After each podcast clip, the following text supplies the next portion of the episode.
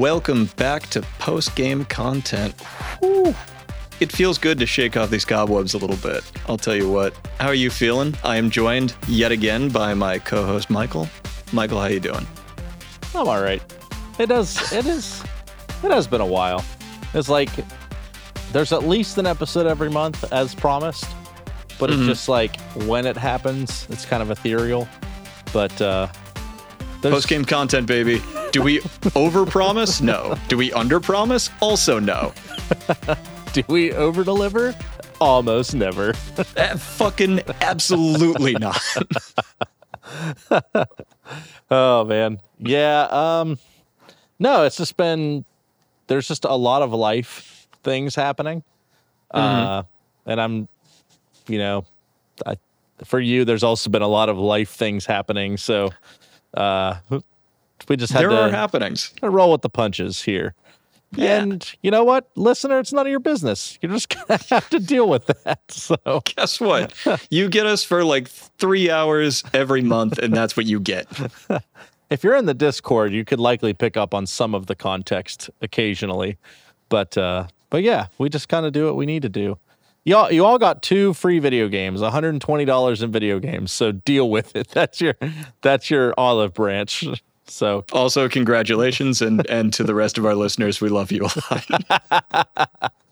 lot. yeah, we had they had I forget which order it was, but one of Darth Egg won Yeah, Darth Egg won Last of Us and Ham Yeah, yeah, Sandwich yeah. won uh, Dead Space, and they were like, "What if we swapped instead?"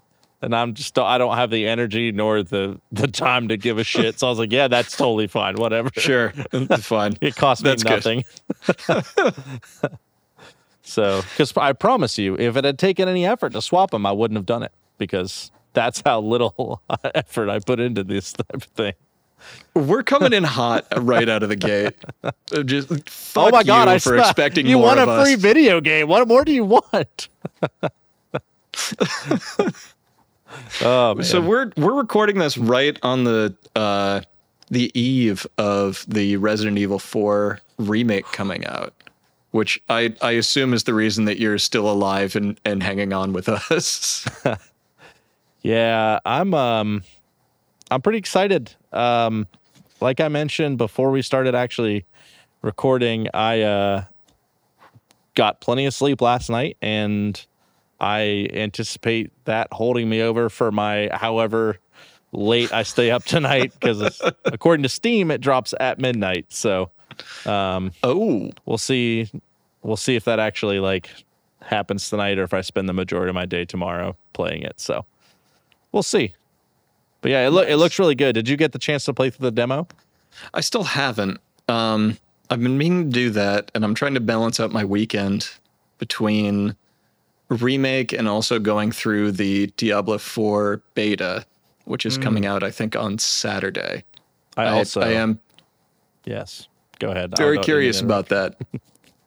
I watched some streams of the uh, the Diablo 4 beta and it looks pretty good. Um I'm one of the few that like I've I liked the mechanics of 2, but I liked how easily 3 played.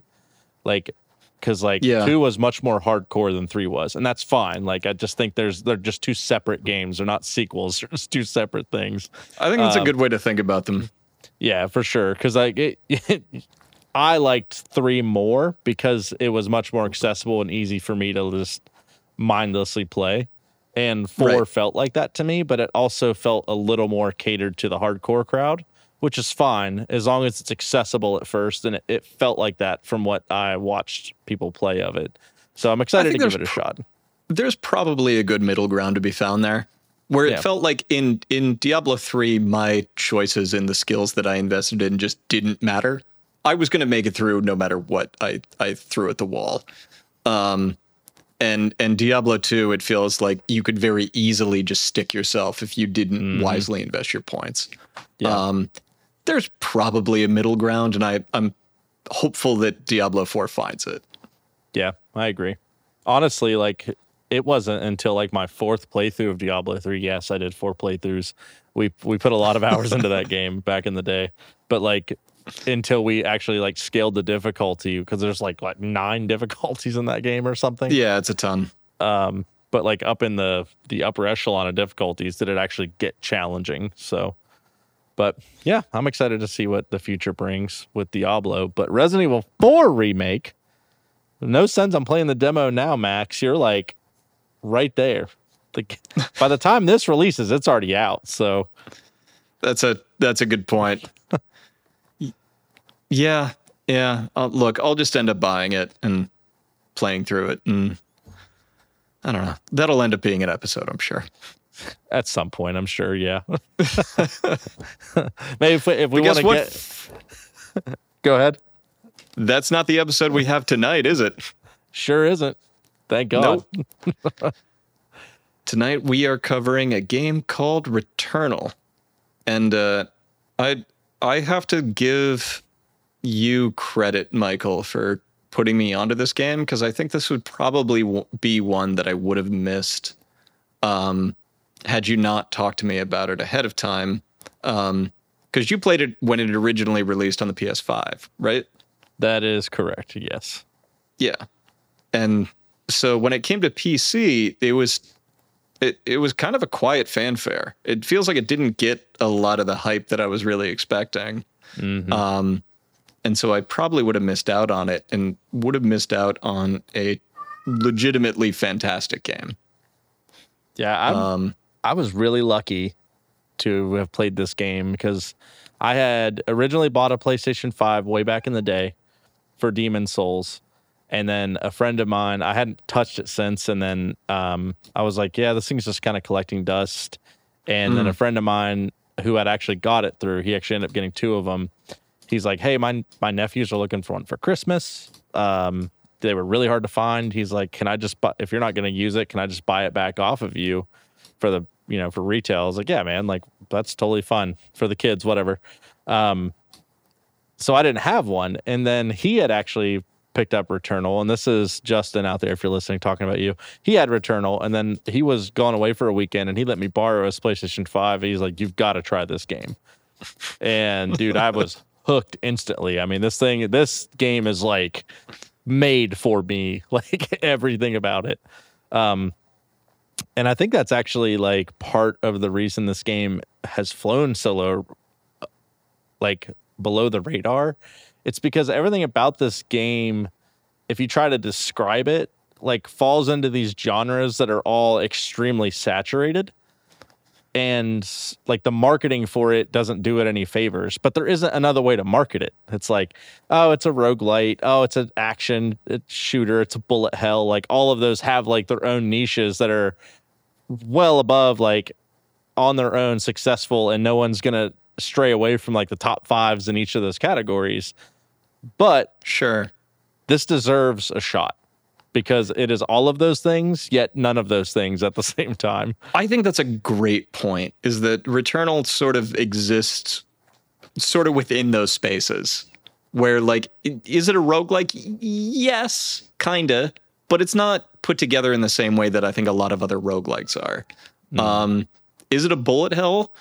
Kinda, but it's not put together in the same way that I think a lot of other bullet hells are. Um, you know, it it sort of has has found its own sort of niche somewhere in between those genres. Um, which can, you're right, make it a tough sell for somebody who's goes in with a, a sort of set expectation of what this game is going to play like. Um, but I think a lot of that disappears the minute you get your hands on the controller and just feel how how intuitive and fun it is to control Celine. Um, to to sort of get a sense of how responsive and how fast the game is. Um, yes. that that I think is one of the major selling, or at least for me, like in the first few minutes of the game was something that really sold me on it. Of like, oh, okay, so I'm not fighting a lot of con- controls here, and I think that makes you own a lot more of your mistakes as you get into the game because you have so much fluidity and so much movement, um, and you're so fast. When you fuck up, generally it's pretty obvious how you fucked up. Yeah, for sure. That's that's like one of my favorite things about this game right out the right out of the gate was just how like how accessible the control scheme was, like you had mentioned. Because mm-hmm. like I just instantly felt like I had control of Celine, like in the second room. Like I was like, Yep, I know every single mechanic already. Like yeah. it's just you just click so fast with this. Um and like there it's hard it's tough because like whenever you talk about like controls for a game it's not really something how well they stick. It's it's hard to put into words. But i guess the best way to to describe it is i'll talk about the the plot of the game here a little bit. I feel like whenever they develop the the controls for this game they put a lot of time and effort into making it feel so natural because as this game had the roguelite element of this game is that Celine wakes up on this planet and then as she's moving through this planet she's finding these like corpses that look like exactly like her and these audio logs of her talking and she's like what the hell is going on? And then she starts to realize that she's in this cycle. So even at the beginning of this game Celine is not like this is not the first time being on this alien planet. It is part of you're dead in the middle of her trying to discover what this cycle is. You don't even know how many times she's died and come back. So natively right out of the gate, there's no like hardcore tutorial. Like the game utilizes very easy to grasp mechanics, like very fluid, like tap the stick to da or tap the stick to run faster, you know, uh, X to jump, like very easy control schemes because I think the fact is that Celine would have known how to do all those instinctual things, just like you yeah. would instinctually know how to make those movements and the do those things. And that's uh, something that I. Th- oh, go ahead. No, you're good. Go ahead. I think that's something that I really appreciate about appreciate about this game is that, um, a lot of the core mechanics, like you were talking about, like the um the narrative, um, are all sort of informed by this gameplay concept of the loop. Um, it's dedicated to being a roguelike and understanding that a roguelike is inherently cyclical and okay. What kind of story does that allow us to to tell? Um, which which means that the the narrative in Returnal doesn't play out like a lot of other video games which I could understand being difficult and and sort of controversial for a lot of people who go in looking for a sort of more traditional A to B kind of story, you know? Mm-hmm. Um, and Returnal doesn't do that and doesn't ever try to do that. Um, I platinumed this game. I went through every piece of content that was humanly possible to get through in this game. And guess You're what? Such a monster. I don't, I don't have any fucking idea what's going on, and neither does anybody else, and that's fine. I do I do like that about the game that the majority of the plot is open to like this vast interpretation because there's like the game stacks the story on itself. Like it's it's very layered. There's like this mm-hmm. there's like what you can see then there's what Celine feels, and then there's like this weird mesh in between where the game like overlaps on itself, like the the 20th century quote unquote 20th century home or house, like in the middle of this like alien planet is like the crux of where like the story intersects with the gameplay. And it feels out of place. It's supposed to feel out of place and it literally changes how you play the game. It turns into like a first person horror game when you walk inside. Yeah. And I feel like that's just completely intentional is because they want that part of the game to feel entirely separate. And even when if you wander into the Tower of Sisyphus where the story ends up continuing in a sense, mm. that theme continues. You know, your your cyclical pattern of going up the tower, but at the base of the tower, depending on how much progression you get, there's things that are unlocked. And I love how like there's the base, I'm on the planet, I'm trying to escape, and then whatever happened on Earth, and then there's like that weird mixture of the two. I think it's very it's very well done. Um, yeah. Because you lean one direction too far in either direction. the balance is off and then it becomes all about one thing and then everyone's just like well what was that so Yeah. it's, it's a pat or it's a balance and i think they really nailed it just to just to put it in plain terms for people who haven't played the game, um, like Michael was, was saying, the the plot that you play through in the game is uh, uh, you play as Celine, who crash lands on a planet, realizes that she's stuck in a time loop there, where every time she dies, she returns to the site of the crash and has to try to escape the planet again and again and again. Um, on in the course of exploring this planet, she finds either a replica or it might be her actual house uh, that she grew up in. Um, and when you enter that house, it changes to a first person view um, and becomes almost like a walking simulator. And, and uh, that's where a lot of the story beats come from. Uh, there's also a uh, astronaut that is apparently stalking her throughout the game and uh, can can be seen in some pivotal cutscenes and also during uh, gameplay at times if you're looking in the right direction. which is super weird by the way Yeah. Oh, it's fucked up and very strange. Uh, so I is there anything that you came away from from the story like I don't know any like big takeaways that you feel like you had or felt like at some point you had a grip on it? Um, I think it's I think it's misleading in a way. I think the story wants you to think that the astronaut is Celine, but I also think there's compelling evidence that like it could also be her mother. And Yeah.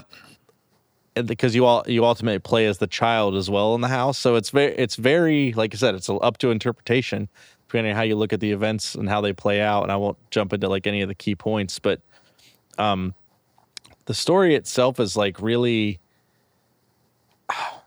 it's just a story about loneliness and abandonment. Like that's those are the key like takeaway points regardless of who's who but I really think there's a story of loss in there somewhere tied really deeply. Um, and I- but I don't think you really get that like key element or at least that cemented element until like the true ending of the game.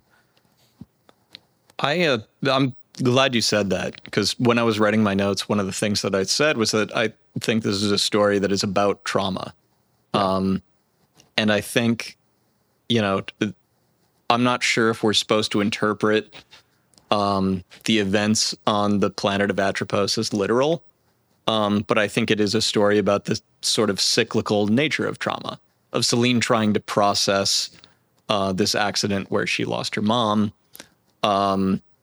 and her being kind of stuck in a loop of feeling guilt and blame and trying to work through it. Um, I, I'm I'm still trying to piece together how I feel about this story because you know it. You're right. It is so much up for interpretations, and there are so many strong sort of symbols. You know, like the astronaut, like the house, like the hospital in the uh, uh, Tower of Sisyphus that clearly have a whole bunch of meaning, but you know, y- you sort of bring your own meaning to it when you play the game, which I think is is something that not a lot of other video games do that often. Yeah, um, I, I've a hundred percent. There, uh, there are some like, there's some key points that like lead me to believe that it's a, it's the mother, and then there's a key mm-hmm. points that make me think it's the child too.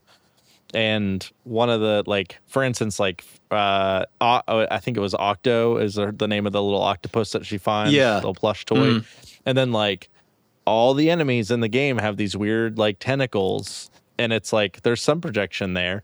Then there's the Sure. weird painting on the wall that has like the red lights that some of the enemies have like embedded in their face. But like also there's the whole like the answering machine also had like a beating red light on it which was like the answering machine was pivotal because it had like that message that was like hey i'm working late again. I'm not going to be there mm. for you again. So like that beating red light was like a constant reminder to the child that like you know that's there's a message on there for me that likely just says i'm alone without my mom again. And then in the fri the the uh in the room whenever you're making like you get in the microwave and there's the beating red light in the microwave like those reoccurring like red lights that were always only in enemies that were very strong and could beat the crap out of you like without just being like the normal easy enemies you know easy objects to overcome like finding your toy that happened to be like the octopus creatures i think there's a lot of symbolism that the game instills in those little tiny things as you're moving through I really Uh, like that reading. So that's a that's I, I I hadn't thought about that how it relates to the answering machine, but you do you go back to that answering machine a few times in those house sequences, and that is that red light. I really like that.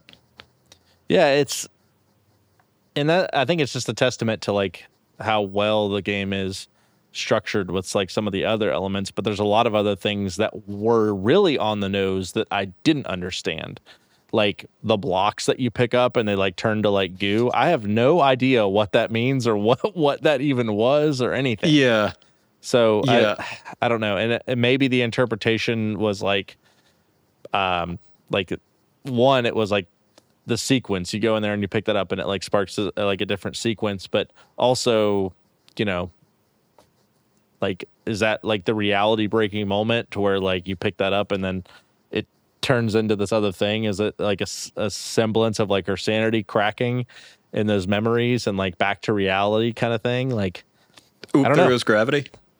what is it? Nothing. Never mind.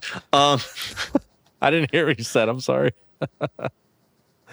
Um, uh, I'm glad you said that because I, I had the same thought about um, the astronaut, and I thought it was really interesting in a couple of uh, voice clips, I think, and a couple of the the text logs that you can find.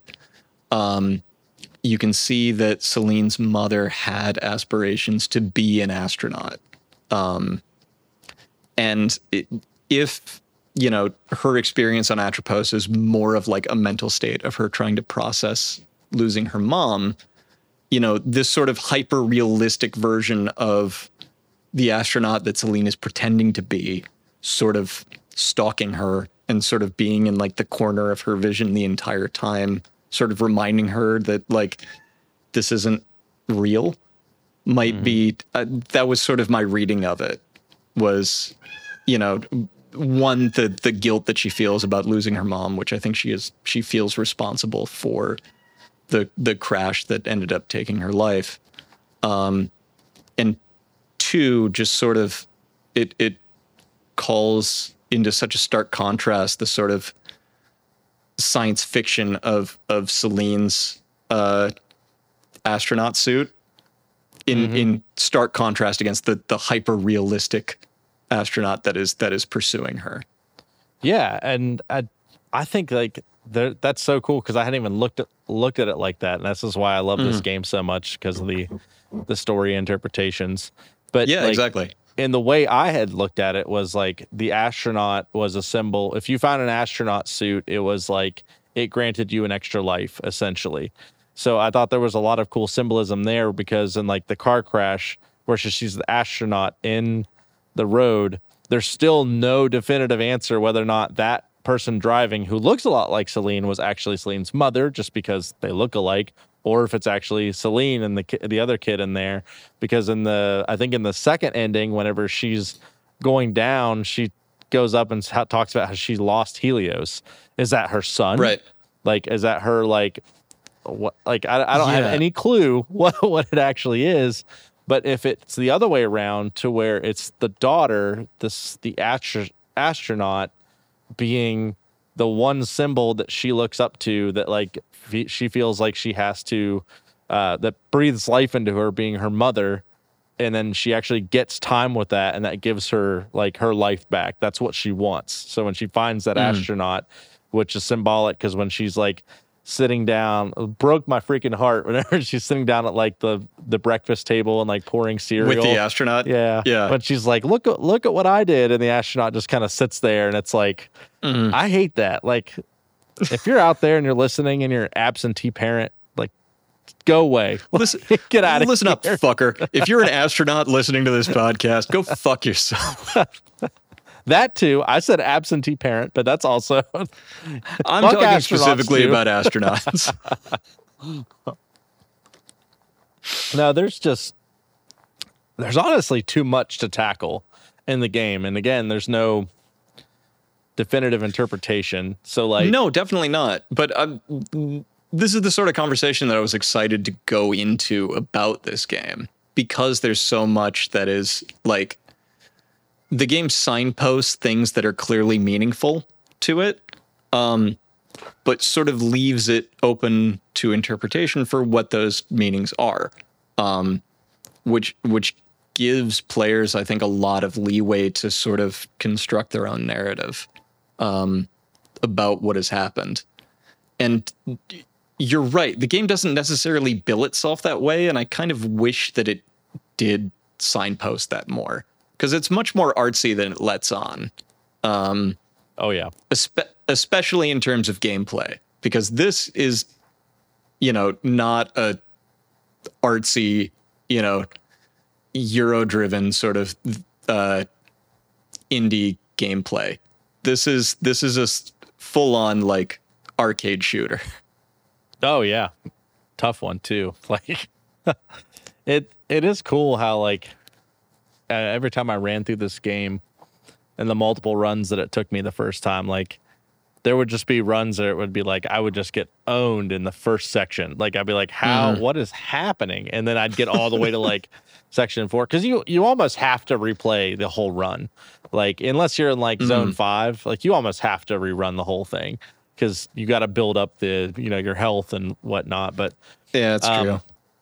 Now there there's a lot like I had um like the uh, the idea was the car crash being like that pivotal moment to where like you sink down there's like that tentacle thing that like pulls you under mm-hmm.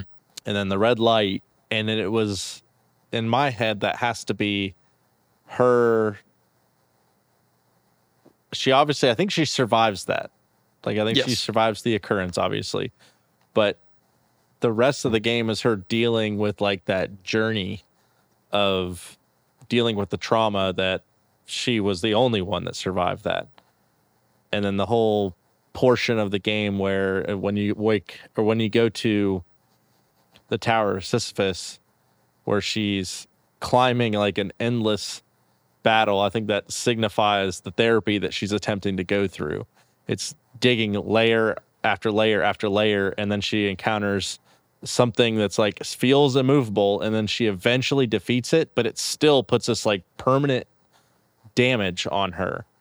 Because every time you beat a boss on that 20th floor, you are you get hit with a permanent uh, malfunction to where mm-hmm. you have. So I think that's symbolic of the fact that while you may have defeated this, moved past this, this one thing that we're trying to tackle, that doesn't mean that you're permanently healed. You know, there's still things that you're going to have to deal with for, you know, for the rest of your life.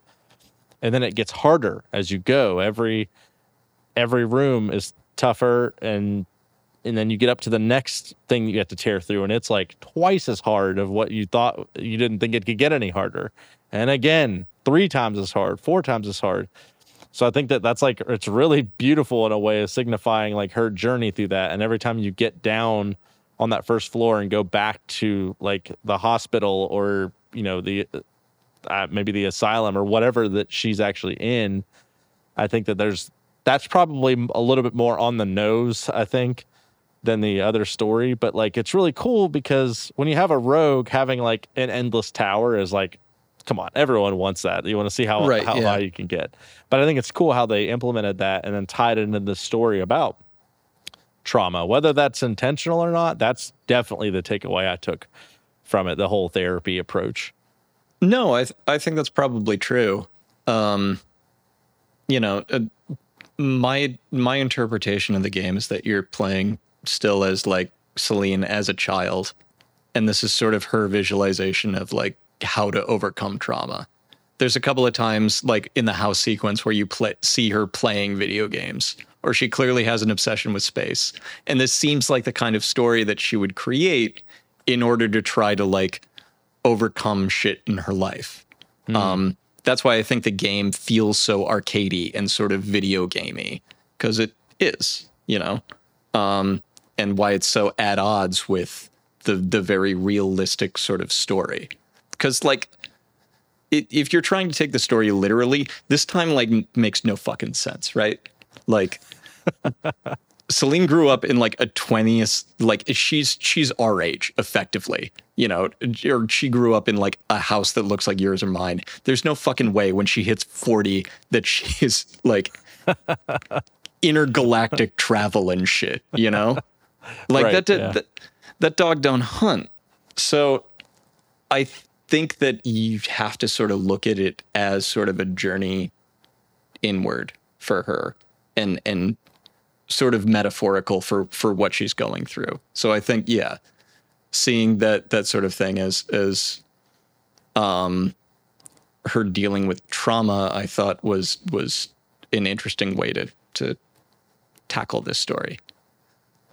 Um it's it kind of has like a multiverse kind of aspect to it because when she swerves to miss the astronaut and then mm. goes off the bridge that astronaut character do you think there's an implication that there's before even that that there's some type of mental trauma? Like or do you think maybe that's like I- she's going crazy? Or do you no, think that's, I think that's go ahead uh, I think that's guilt. I think for whatever reason, earned or not, because I think clearly the relationship that Selene has with her mom is fraught. And her mom put a whole bunch of pressure on her, and Selene acted against that. Um, earned or not, she feels responsible for that car crash that happened with her mom. Um, and so when she's imagining herself as like this far future astronaut she's she's sort of taking on a bit of the blame just in that sort of like mental image of herself. Hmm. Is is how i've read this. And again asterisk on all this shit because like there is nothing but interpretations in this. Yeah, yeah. Uh, because like I said, my interpretation was that that was her son in the car, yeah and, and i thought by the way i very much thought that's where this story was heading was that like oh selene's her own mom or some shit like that it's like or it's her mom from another time loop or some shit like that yeah, my um, yeah, my interpretation of that was that it was her. It was her, but it was she had such pent up like aggression, and she was so upset. And then the song came on the radio, and that's when it triggered something in her, like this emotional trauma. Mm-hmm. And then she saw the astronaut who was all the abandonment that her mother had put on her, trying to be there for her child. And then it caused her like to have a panic attack, and she swerved off the road. And then, whenever she swims away from the crash and survives, but her son doesn't, the reason I think that is because there's that flashing message throughout you find that says Helios abandoned. And no one says anything about Helios or who it is or anything. But we do hear her yelling and gasping the name Helios like it's something like she misses and desires and wants like so badly. right And so I think that like I think all of these things happen. I think there's trauma with the mom. now that I interesting I, so I and again, like you don't you the game is open to interpretation. There is no clear cut answer unless Housemarque has come out and given us one. So I don't know. Definitely worth. You know, I want to hear what mo- other people think too that have played through this game. I don't know of anyone that else that's beaten it personally, but um, if you're out there, please join the Discord and talk about it. yeah Uh, please I explain spent, to like, two michael hours and I, restructuring it today. what the fuck is going on? We're both scared. Yeah i i don't know. Like it was it was cool because like the game is designed to keep you focused on the gameplay for sure, for sure. like this game is has enough to keep you interested there without even paying mind to the fact that it has a story. And i really think it doesn't even want you to pay attention to it at all until near the end of the game And if they did, they would have added Act Two as maybe new areas. Because now it's like, okay, this is just slightly different. And now we're going to start putting more story stuff in here. It's not different enough for you to not know where you're going or what you're doing, Mhm. just enough for you to feel comfortable while you're playing it. It'd be a little different. And now you can focus on something a little new. I I appreciated that, I think. Um I was initially annoyed because there really are like what, you know, three environments in the game, but two of them are or, or all three of them are sort of redressed uh again for for act 2. But I sort of appreciated the fact that um it felt like a monumental amount of time had passed between act 1 and act 2 Yes. which sort of fed into this sort of you know eternal sort of loop that Selena's caught in. Um, you know, the difference between Act One and Act Four isn't crazy, like the the forest. But when you get into um, going back to um, the mountain again, I thought I thought that was a really interesting design choice. I really enjoyed that. I every level in this game like screamed personality. Like I I don't know, there's like there's so much influence from so many different types of like or corners of uh I don't know, like I don't even know what the word would be, like I guess cultural references like there's a little bit of Lovecraft in here. There's a little bit of Mhm. like I, I don't I, I don't even know. I don't even know what I'm trying to say. But the point is like every area is dripping with its own sense of personality. Um like and the, like the stark contrast between each of them too is like what's cool. It's like you're going um from like this like rundown jungle ruins area and then you step to the portal and it's like boom you are in a red desert wasteland with not a tree or plant in sight oh by the way now all the monsters fly get fucked so like it's it, it's really cool how it like gives you it gives you the ability to like every every environment Selene is just uh, feels so natural to control her in and I Yeah. feel like that was the the choice made for those things. It's like all right, here you have like these the first area has like these uh, tight cut corners and a lot of ability to like dodge and move and run and have like you know be more precise with your movements and it's like all right now we're going to put you out in like open space and force you to you know have larger rooms and be actually more accurate and controlled in what you're doing And that, by the way, that that move into and more open space uh, is really what I would consider that to be my all-in moment. Was the, going to the Crimson Waste for the first times because I didn't realize that kind of design could work um, in a in a roguelike. You know, in a rogue game, generally, uh, everything is procedurally generated rooms where you know there may be like one sort of format but it's connected by doors to other rooms and those are randomly generated. In the crimson waste it's all just kind of like laid out and you don't even need to move like from door to door to go to these different areas. You can run between them without touching a door.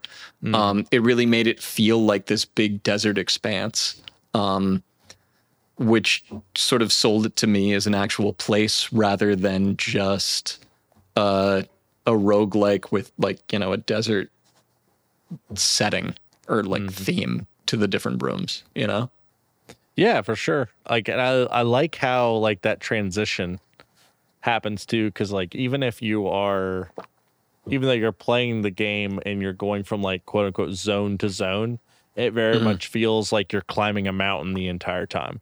Like Yeah. everything feels like you're scaling like some type of pivotal moment, which I think again is intentional. Thinking back to the story, how like it's very, you know, it's very filled with like trauma, but then it like spikes and like there's this pivotal moment to where, you know, even in boss number four, before you crash down, you're literally listening to uh, "Don't Fear the Reaper" like while fighting the boss. Like I just think everything is it's very intentional, and I love that regardless of the intent and how like how easy it is to pick up on, there's still just so much like up to interpretation.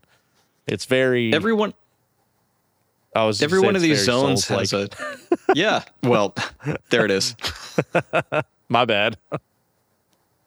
every one of these zones has such a narrative to it. You know, where the place where you come into the level is not the the same place where you'll you'll exit it. There's sort of like a ramping up of tension, um, and that's throughout all of them. You know, in the first one, when you're you're coming down to uh, Fike, is it the first boss? Phrike. Phrike, freak. Super I've always Freak? said Phrike just because it has an IKE at the end. yeah. Anyway, um, you know it, that sort of ramp up to opening up the the locked door and then fighting your way up that staircase. You know, it has such a building of tension.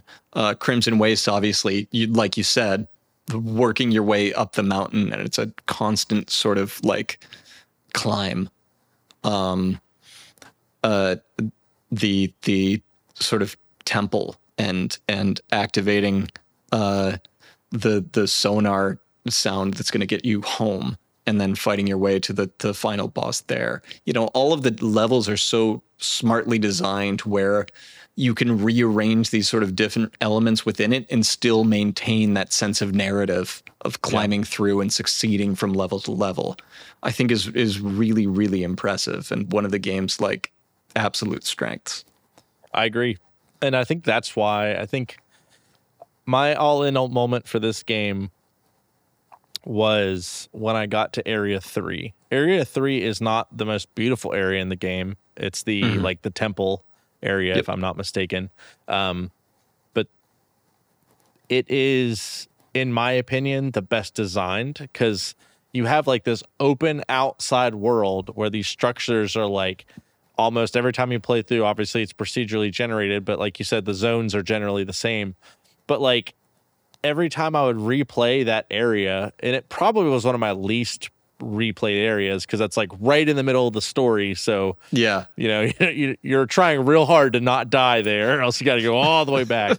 Um but just like these big sprawling temple landscapes with like multiple floors that are like connected via like a hook shot or like some other like uh way to where if you go you can't get back or if you can you got to make a giant loop and just the way that mm-hmm. everything's structured enables that when a lot of the other ones have like branching paths but there's not a lot of looping to them so Yeah. like i really appreciated how that level was strung together and it also had some like every time I played this game, it seemed like there was like a new type of like big enemy. A lot of the regular enemies are the same, but like I never encountered like the the automaton like guy that would spawn in the first time I played through this game ever. oh really Yeah, and it wasn't until like I picked it up on PC and played through it that I even fought that guy.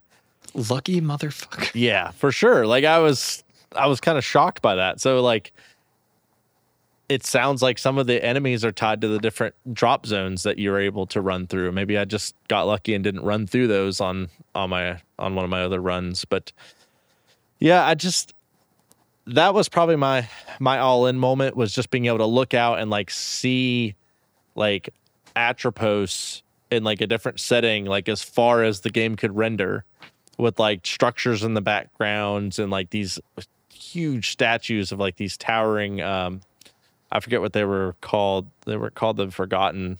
The the uh, forsaken yeah, there we Something go. like the, that. The Yeah. statues of these quote unquote forsaken, and it was like it's just beautiful. Like it, it was so cool to to be in that world and like the sound design in this game was the best. If you- Phenomenal. if you play this game and you don't have like there's two games in the history of gaming that I would say it is worth picking up like 7.1 surround sound and playing with them.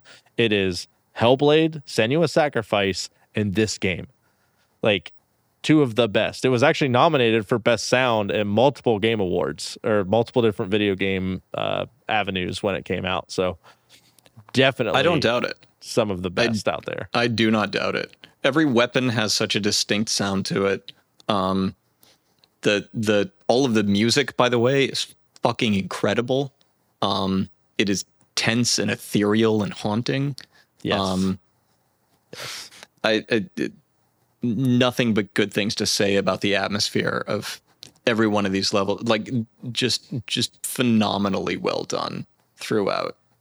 Yeah, it's it's really cool. Like when you're in the first area specifically, I think the first area's sound works to its advantage, and I think that they that's an all of them do, but I think the first one is probably the most effective.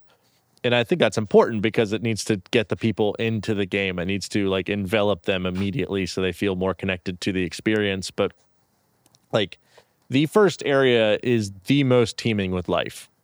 Mm-hmm. You get the feeling that even though there's not random creatures running around and things like that, that there would be if you had been there in like in a, in a moment. It feels very, very alive.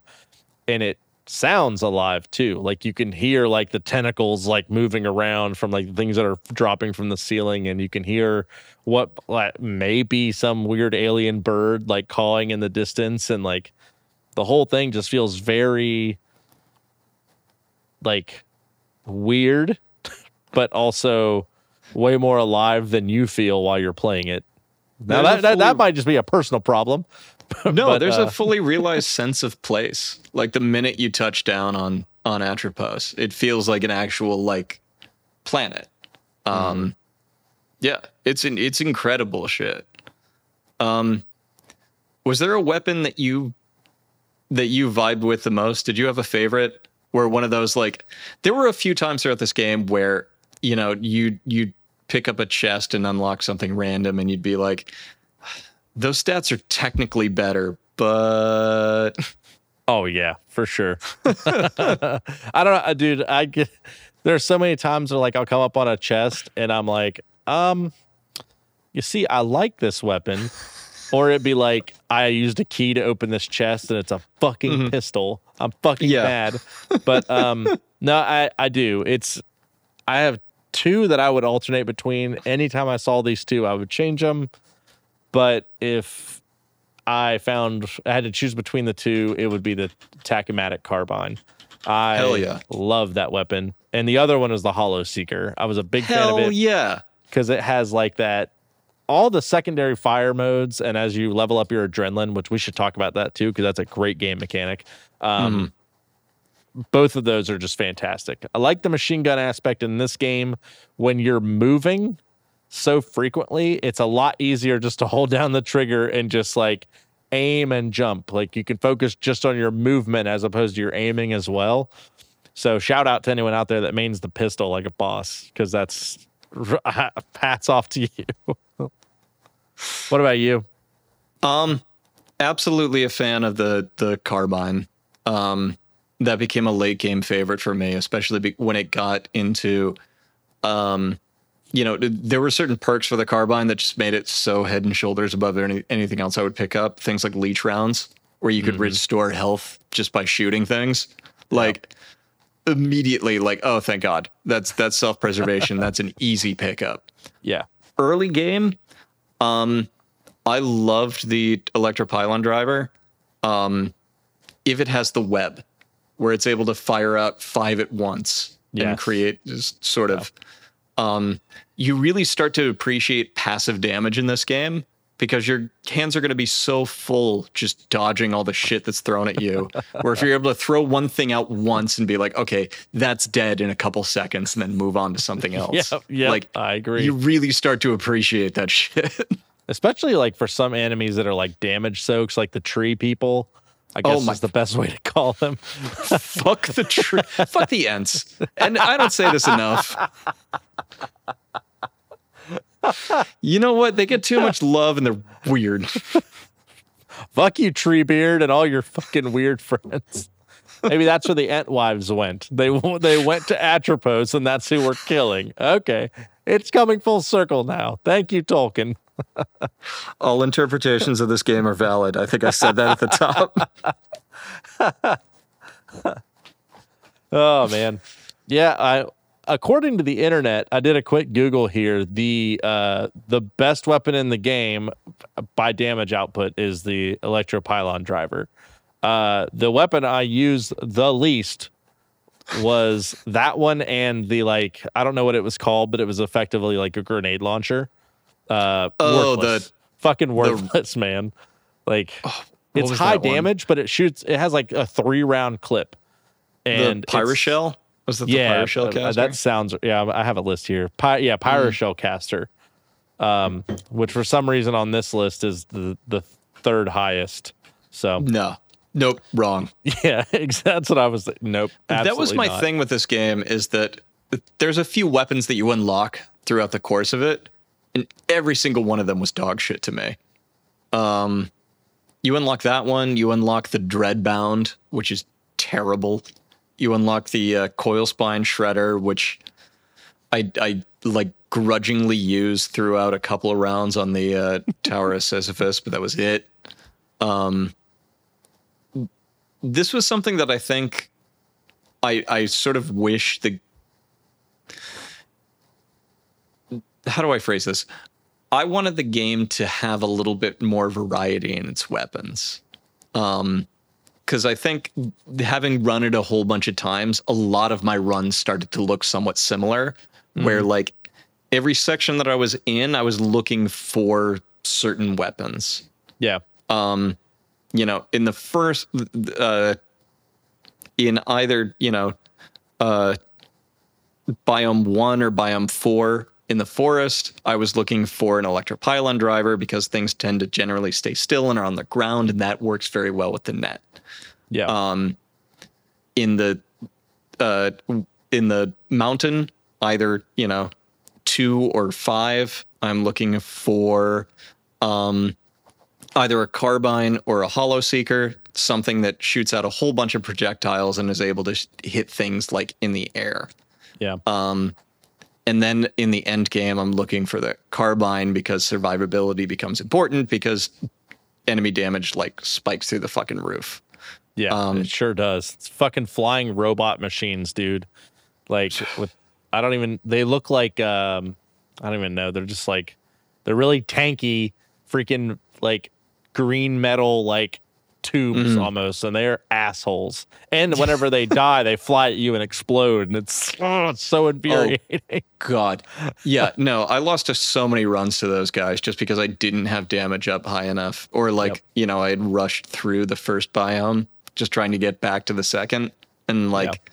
didn't have enough health and would immediately get one shot in the first room and realize like, okay, I am I am doing something wrong. I I think I, I agree with you about the weapons in this game. Like it doesn't feel like there's good enough variety. But here's what I think about it. I think the game has a lot of variety in the weapons because they added things like each weapon has like seven different modes it can utilize. But the game does absolutely nothing and is dog shit at teaching you how to do those things. And then having the ability, if they unlocked the ability to like, if you find, let's say I had a like a, a carbine and I hmm. found another carbine that had like less damage output, but I like the perk of that one, I could swap the perks or like take different aspects of that weapon at like some type of downgrade. Because the game has a very clear way, which we'll need to talk about this too, a very cool way of like being like, all right, we're going to give you this perk, but you're going to take this disadvantage as well. Like it Right. has a really good way to do that. So like they they could have done something other outside of like like the the Rotgland Lobbers and like the weird weapon things they added in Sisyphus. Um, ways to alter your current weapons like permanently with other things that you could find outside of Yeah. the efficiency boosts. That's fair enough. A little bit more of customization would have been interesting. Um, and and more often than not, I was pretty happy to take whatever like you know I I was given throughout the game. But it was sort of like I I defaulted to that sort of same sort of progression of like okay I got to get this gun in Act One, I got to get this gun in Act Two, and then I should have enough stats to pick up whatever in Act Three and survive it until I inevitably get a carbine. Yeah, Um, for sure. Well, you had mentioned to me before that you were really, really partial to the the shotgun, the Spitmaw blaster. What changed there? Was it just like late runs? Yeah. So early in, in Act One, uh, or Biome One, you can absolutely run train with the Spitmaw Blaster. You're you're totally fine to get through that. It'll fall off immediately afterward, and there's no sort of um, traits that really make up for that damage fall off. Um, mm. Because you know it, it, when it go, gets to things like that uh, that suicide dive kind of robot you were talking about, um, doesn't play well with a with a weapon that you have to get up close with. That's actually yeah, not that's great. so finding other ways around that, and actually like uh, things like the electropylon driver, which I had, I had mained up until that point, you know, where you're doing passive damage, but only a little bit of passive damage at a time, gives it a long time for it to activate that dive, which means that you could have five of them coming at you from an area that you had already moved your focus away from because like you had shot a net. You don't you can focus on something else now. Yeah. Um so I appreciate the fact that the game changed up enough where like biome by bo- biome, it felt like I had to change my strategy and the sort of weapon that I brought to it. Um, yeah. and I felt felt like it forced me to get good with a lot of different weapons that normally in a in a regular sort of third person shooter like this I would ignore. Yeah.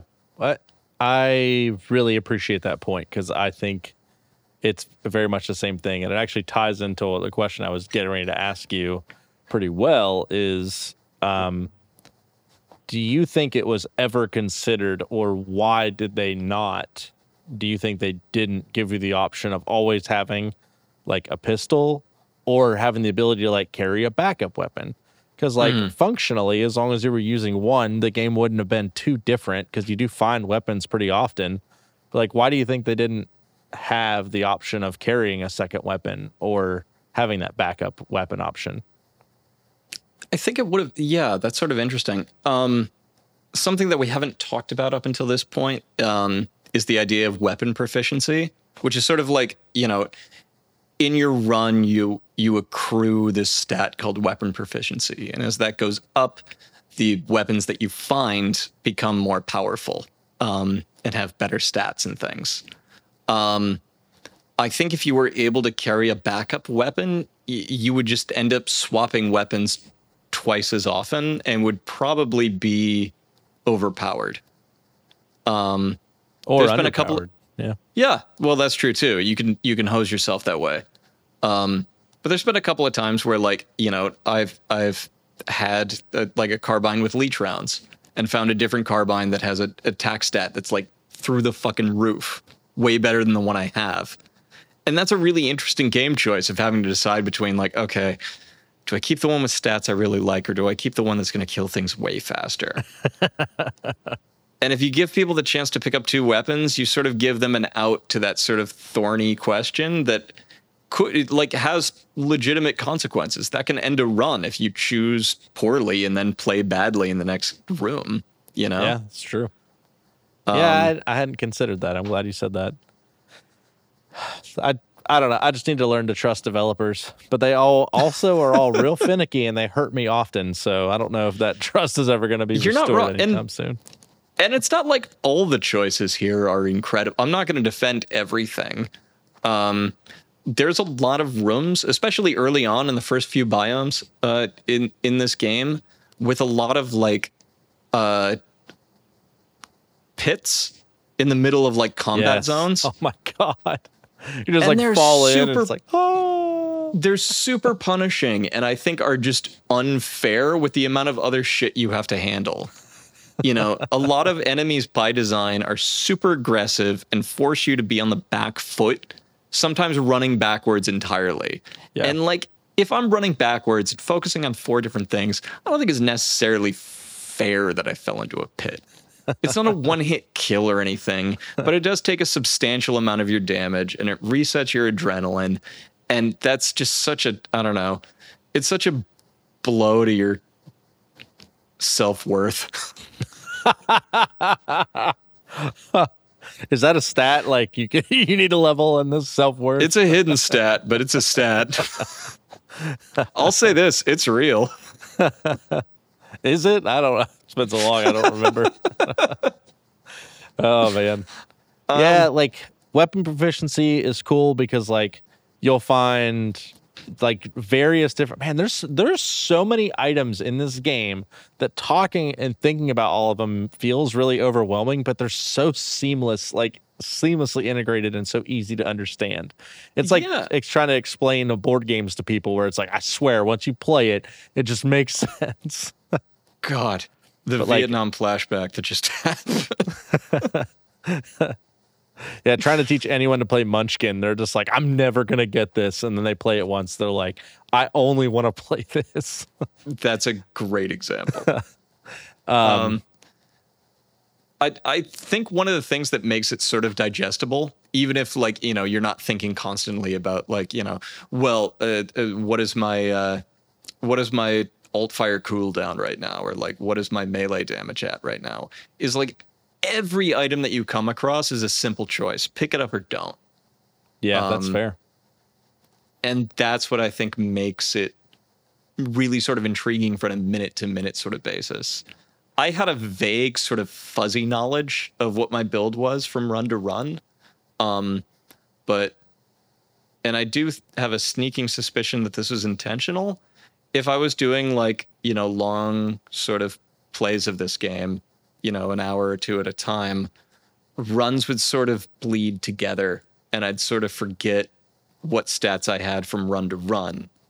Um, which made me feel like I was a little bit trapped in the same sort of sol- loop that Selene was in. Um, I was just getting her same, almost as if you were Selene. yeah, exactly. Where there'd be a couple of times where you'd like, you know, you'd find one of those hidden sections where you drop down a pit, hit the bottom and take damage. And I'd be like, what the fuck? What did I... Oh, right. I picked up the parasite. Wait, was that la Nope, that was this run. Yep. Yep. Yeah, you're exactly right. It is very much like that. Yeah. Um I want to talk about the weapons and the the items really quickly, and then I do want to talk about the parasites because I love the balance system in this game. Uh, Can we talk about how like every game should have an overload function? So like Hell yes. Dude. Hell yes, it should. this this mechanic so you're dealing with like alien weaponry so automatically they're just like okay there is no reloading like you don't ever have to reload your weapon until you run out or i should say there's no ammo there's no Right. ammo capacity you'll it's all like energy that rebuilds itself after a few seconds once you're out of ammo but was it it was gears that used gears of war right that introduced like this overload mechanic where if you run out of web or ammo and while it's reloading if you hit it at the exact right time it'll give you the instant reload and you go right back to firing. This game it is absolutely crucial that you learn how to use this. And it's one of those things that like the first time you try to use it it's like ah I missed it. I missed it missed it. And when you nail it once you'll it's like it's like muscle memory It's moving ingrained. forward. Yeah. so every game needs this. Um, so pay attention. Any shooter out there or anything with a gun, I should say. I, it just creates such a rhythm, you know, where you're not able to fire mindlessly. I mean, you're still pretty much holding down the trigger until like the clip is empty or whatever, but you're anticipating that and you're getting yourself in a position where you can safely hit that and get back to firing. You know, it it's it feels almost like a mini game which I, I sort of love in the middle of combat, where it keeps you focused on, you know, not just the damage that you're putting out, because in a lot of like other bullet hell games, you don't have to think about holding down the trigger. You know, you're just focused on dodging. Um, and in this, you can't do that. You have to sort of fluctuate between focusing on where you're aiming and also fux- or fixating on uh, dodging and incoming damage. It's it's a really like it's a dance. Every single one of these rooms is a dance. It's really cool. It is, yeah, I agree. It is really cool.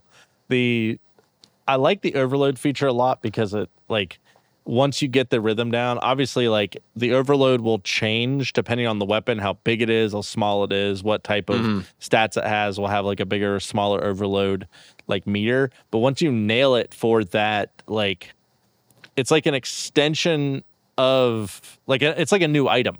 Like it's like a whole new perk for the weapon because like you'll get into this rhythm of like, all right, I know I can hold down the trigger for this long with you know the Hollow Seeker or this this long for this weapon, and then I can instantly like just pivot. I'll use that like split second to like run around the corner. And by the time I get back around, I've already triggered the overload, and it's like if you miss that, it's like absolutely crucial or Mm. it, it's devastating because it's like you come around the corner and then like there's something there that's not getting shot and then it like messes up your damage flow but then the reason I think it's so awesome is like you're able to implement something as simple as like an extra one second in reload literally changes the whole scheme of the room that you're running. Like in having it make that big of a difference just on such a small thing that a lot of people don't even use. I know people that have played this game and didn't even know there was an overload or an overload function. So it's pretty cool that like it's so it can be so crucial, but uh, I know a lot of people aren't freaking horrendously awful nerd like I am either, so that's fine. um, I had to ask this because I feel like I need to bring up a complaint because I've been praising this game. I feel and probably easily remapped, and I just the the core scheme. I did not enjoy where the use item function was in this. I found myself using items a lot whenever I shouldn't have. Um, Interesting. So I also had in my notes a complaint about item mapping. Um, what weird. use item I I ran into a few times, like especially early on, um, when I was still like, um, one of the things that I think affected my gameplay was this was the first like hardcore third person shooter that I played with um, uh, the Xbox Elite controller, which has like a couple of like um, extra paddles in the back of the controller that allow you to map, and I really got into trying to make use of those. And that threw me off in a you know at the beginning for a while of i mapped jump and dash to those which means that i could dash without keeping my hands or keeping my hands on the thumbsticks at all times which That's a that's cool. That's a good idea. it was useful in the long run it took a long time to get used to and for whatever reason just that extra brain power absolutely fucked me on like where are my consumables and shit like that so i i hit that a lot at the beginning Gotcha. um, later on in the game, when I had gotten used to that, one of the things that really dicked me over, and especially in the Tower of Sisyphus, where I think levels are a little bit smaller and more condensed, was having um, pickup item and the grappling hook latched to the the same button. oh, that was um, not a cons- that was not an issue for me. For me, that was a run killer in a couple of times, where like I was trying to pick up health and would immediately, without realizing it, like Yeah, exactly. Yeet myself to another bridge where eight guys are like, "Hey, fucker," and that was just kind of it. And like the first couple of times, that's the game's fault. The eighth time it happens, it's probably my fault. But Fair. um, Is there yeah, no that- option to remap that? Like you know, probably I didn't because fair. at that point, it's it's it's muscle memory, and I'm not going to try to relearn that shit. yeah, I Um, had I had done something similar to you. I had picked up a one of those like PlayStation Edge controllers, which is like effectively the PlayStation version of the Elite, and it has the Mm. two little back paddles on it. And I mapped both of them to be dash because Yeah. you had mentioned you you mapped yours to uh, passively mentioned that to me that you had mapped yours, and I was like, that's a good idea. So I mapped it to that, but it was it was nice because like with both of them being dash, I could just hold the controller and then just like a full hand squeeze, and Right. then the PlayStation has the haptic sensors in like that game to where and even if you're playing on PC it carries over that functionality so like you can set like the trigger density so it's like it has three different uh settings on it to where you could be like how far down you want to hold the triggers in so you could set Mhm. like one the left one to be like a lot more intense and the right one to be like easy squeeze so I'd set my one to fire my gun like really easy to click but the others for like latching onto things and things like that, like a tough squeeze. So it actually gave like a lot of pushback when I was like doing that, and then it would like Oh, when I pushed down, it would start to rumble as I would go up the up the like the wire or whatever it was. Mm-hmm. Really cool, like a lot of really cool features that PlayStation enabled with this type of game, and obviously they're going to reward their PlayStation consumers first because that's where the you know the game originally came out on, but. Um, yeah, yeah. No, glad to see they gave you an easy mode. That's really cool. hey, you're the one that platinum the game, not me. So yeah. And by the way, I wouldn't. I wouldn't do that. if you're listening to this podcast and you haven't done that, don't. You're Um, going to end up running the same rooms a lot of times waiting for some stupid fucking ruins to spawn in. Oh, the sun fragments. God. Yeah.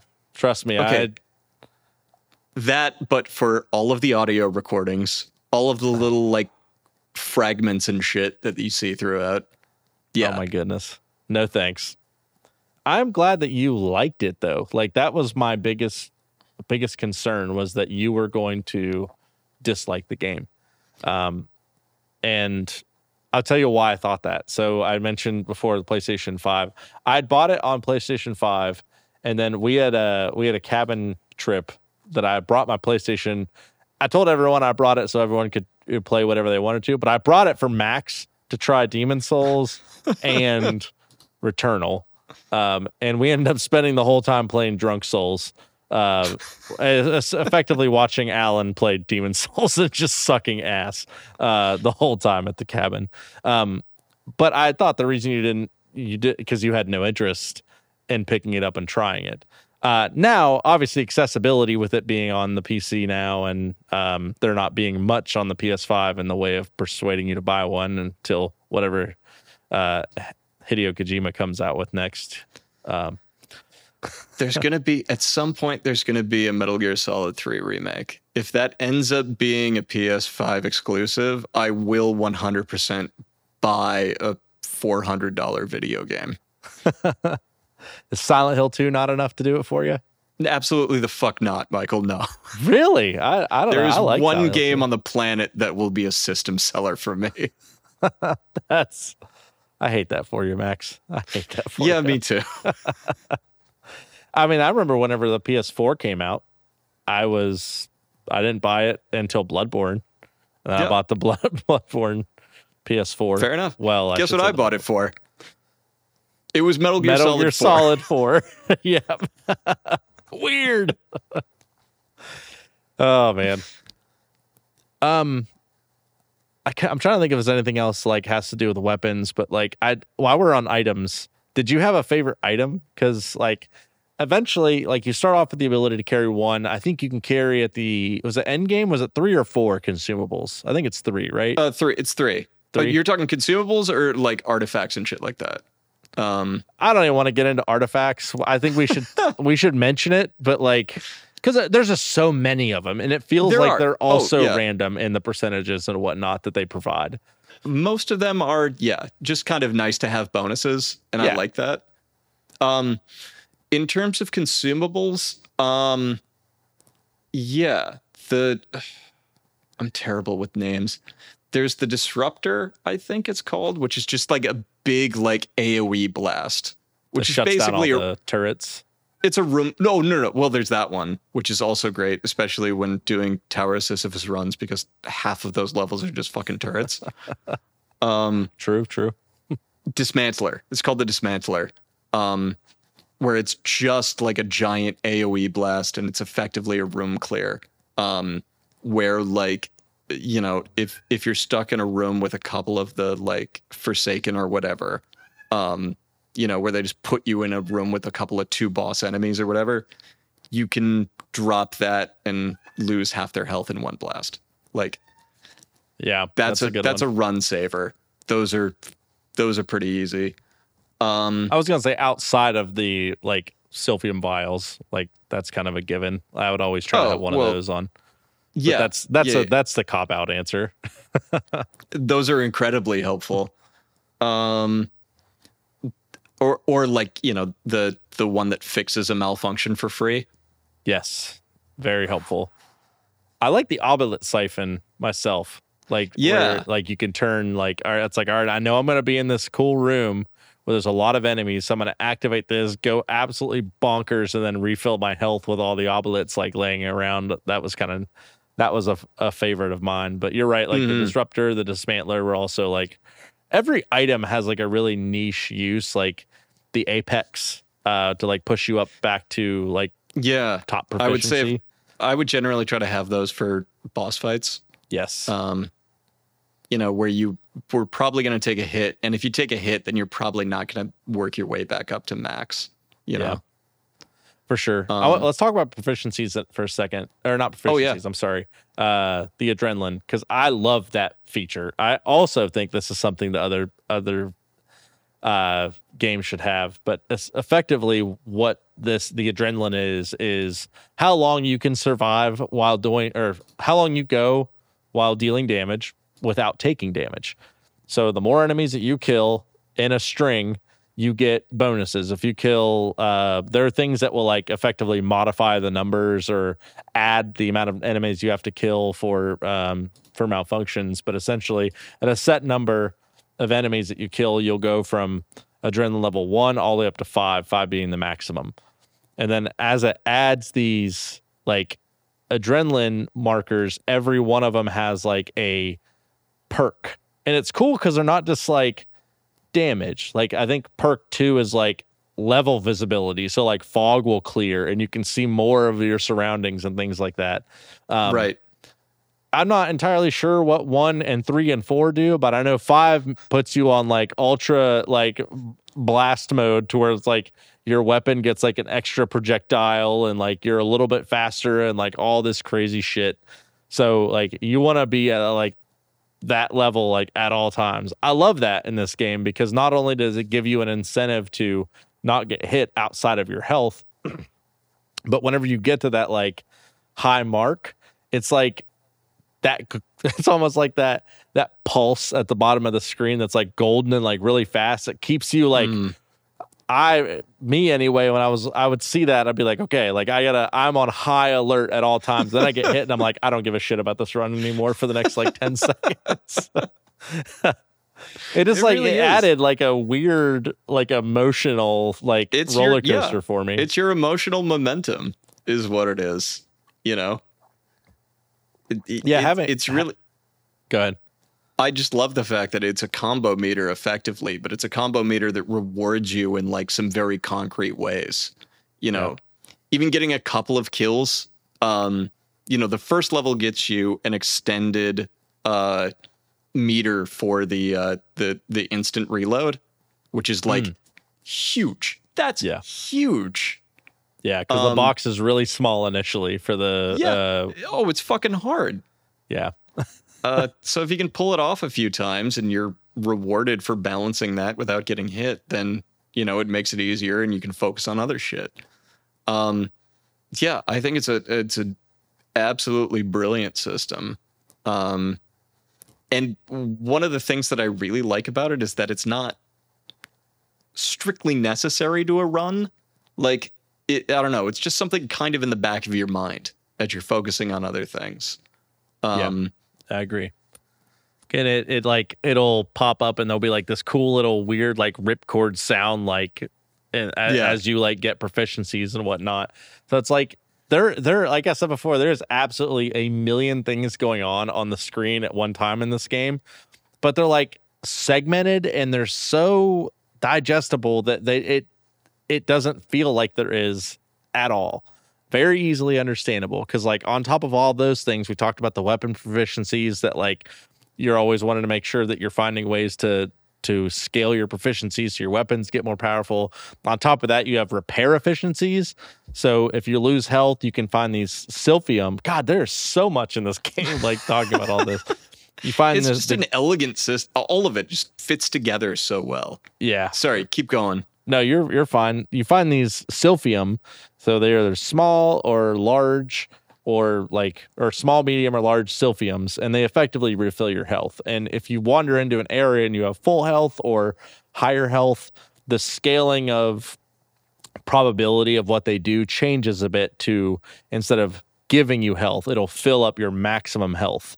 You have to get Mm. two or well, three natively, but if you have a certain perk, two of those will add a little bit of a maximum boost to your health bar, which effectively is what you want to be focusing on the entirety of every run is finding ways to maximize your health bar like at all costs. Pretty Um, much. I will find myself turning down insanely good perks if it like lowers my protection some or something like that. Like I absolutely don't want any of that happening to me. Um, but it's cool in the way that like even the way that you ingest health is tampered with it'll you know you'll lose proficiencies to where it's like a large silphium typically at any point in time if your silphium um, integrity or your repair integrity is normal will probably just refill you if not get you almost but there are items that can degrade that but or there's some that will just continually improve that to where even a small one will get you like a ton of health so there's Right. just so much customization in this game that like goes without explanation that you just kind of pick up on just by moving through the world and i love Yeah. that there's so many elements of this game that are self-explanatory because of how Selene, like I mentioned earlier, would understand those things because she's been in this loop hundreds of Mhm. times. Yeah. Yeah. That's a it's a strength and a weakness at times because I think uh, you're right. A lot of these core mechanics and a lot of these pickups and things um they're not fully explained but easy to grasp in the first couple of seconds of like, you know, of interacting with them. There are other things like a lot of the um devices in rooms that you find that you may not understand what they do even the first couple of times you use it um and i'm talking about things like um the the reclaimer or like the bed that you sleep on Mm, which yeah. sometimes will refill health and sometimes fucking doesn't and there's no explanation for that shit um or uh what's it called the uh uh it's effectively a save state where if you die you'll return to that point but the game doesn't explain that to you in any sort of concrete way Yeah, there's Uh, there's a lot of that. Like yeah just having to kind of experiment and like and I think I think I like that a lot because I- think there's two of those like bed things. There's one that like gives you health and stuff, and then there's one that's like it'll give you something, but it's gonna hurt you. And by the way, you don't have any control or know what that thing is, and maybe it'll Right. give you something. so which it's is like why i never fucked with it the entire time playing with it Yeah. i did that once it took half my health and it gave me a consumable and i went fine all right no, fuck thank you then Um, but yeah, I I liked that like going up to that thing because like ether in this game feels so damn valuable. There's Yeah. yet a fucking another mechanic that I haven't even touched on. This that is it a it's ether, right? Yeah. yeah Um, yeah. occasionally throughout the world you find these like little glowing purple balls that have like these these white sparks coming off of them and it's ether and you effectively use these to like either um, not buy consumables because that's what you use obolites for which we still haven't talked about that either um, but like i love the use of ether because like in the it has like a tangible feel because it helps explain consistency in the wor- in her world. It's the only thing in this world that carries and functions in the same way that her loop does. And I Mhm. find that really fascinating in a way that's like Uh, what is this? like and I'm trying to think of like how I've thought tons of times like how does this stuff tie into like the overarching narrative that the game has? Like what would this thing be that like she's picking up? What does it represent as it like she carries it through with her and it heals malignancy, like these little balls of light and memories or what whatever they could be. I really thought that was cool that there's like these you effectively carry them with you run to run even if you die and you never use them they they're permanent uh, but Yeah. you use them to like purge malignancy from things. You use them to buy uh, upgrades things like that. So I, I i like that a lot. I was really big fan of the ether in the game because i always felt like a little nugget of happiness every time you found one. And then you go on runs where you there's none and then you'll go on runs where there's 50 so. Yeah, and and you can use them to, you know, you're you're sort of encouraged to save as many of, of them as you can on a run, especially early on, because that's what you use to unlock new artifacts and things and add them into the pool for later runs. So it it became a real choice to use one to you know get a boost of health or to to save at a certain point. Um, where dropping six of them felt like okay yeah, gotta gotta make this one count now Yeah, dude, it did. Like I like there was when I was playing uh just like a few days ago on PC, I was I had done like tons of runs and I hadn't spent any of them. I had like 36 of them like banked up. And I still was like unwilling to like drop 4 or 5 or whatever it is for like the save state in the in the area. I was just like I just don't think it's worth it. Like um the, the I do want to mention this because I think it's funny. The game has this like really so like there's the obelisks that like essentially it's basic uh money that drops from the enemies. You use it to like buy stuff, um, your consumables and extra lives and whatnot. And you can also use them to like expand your health or your health bar, things like that. Um, and buy certain perks like protection or defenses or damage outputs and it's, it's very expensive. Everything in this game is very expensive. Like you don't walk into a room and kill anything and walk into the next one and buy something. It's like you essentially have to clear a whole fucking like zone before you're able to buy literally anything. Yeah. Um, and you're gonna have to turn down four other things you want in order to buy the one thing that you really need. I, I'm glad I'm not the only one that noticed that. It is like either everything here is dog shit and I just have a million obolites, or I need everything on this lineup. Like it, the game Mhm. is terrible at that. um, but the there's this machine where it's like if you have like 10 ether you can trade it in for like a thousand obelisks or something like that it's like this balance system how Yeah. horrendously unbalanced is that thing like no one is going to trade i think it's like it's like 10 for like 100 obelisks or something like that it's yeah, ten for like two hundred or hundred or two hundred. I can't remember which.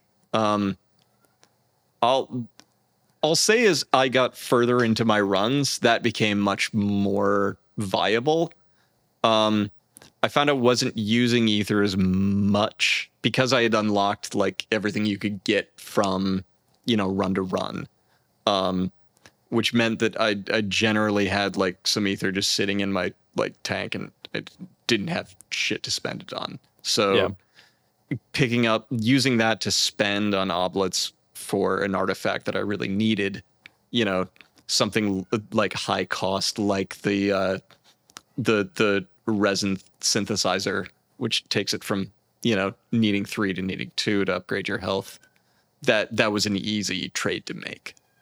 true Um that's fair yeah, that would one of my favorite things about this game is that I felt like um the strategies and the way I approached this game from run to run uh really evolved. Um or got more honed. You know, it felt like every run was a learning experience and because it was so clear what my cause of death was, you know, it felt like every time I went back to the start, I was armed a little bit better for the next time. Um, and, and that's not always the case. And I think if this game had been a little bit more punishing, or enemies have been more aggressive, or more difficult, or like, I don't know, it it so could have easily been an unfair game. And for me, Returnal never felt unfair, which I think is so difficult of a balancing act.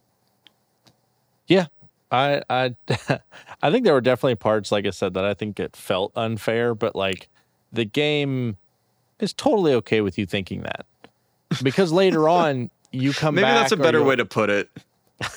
Well, you'll you'll come back to these areas that feel like absolute. You'll feel like just suck, and then like you come Mm. back and you had a better run or different weapons, and you're just like, I like manhandled that. Like, was it always this easy? Like sometimes it feels like there's an actual paradigm shift in Mm. the in like the difficulty for those zones, but it really is just perfectly balanced, and it is really crucial for you to play the game that you're most comfortable playing.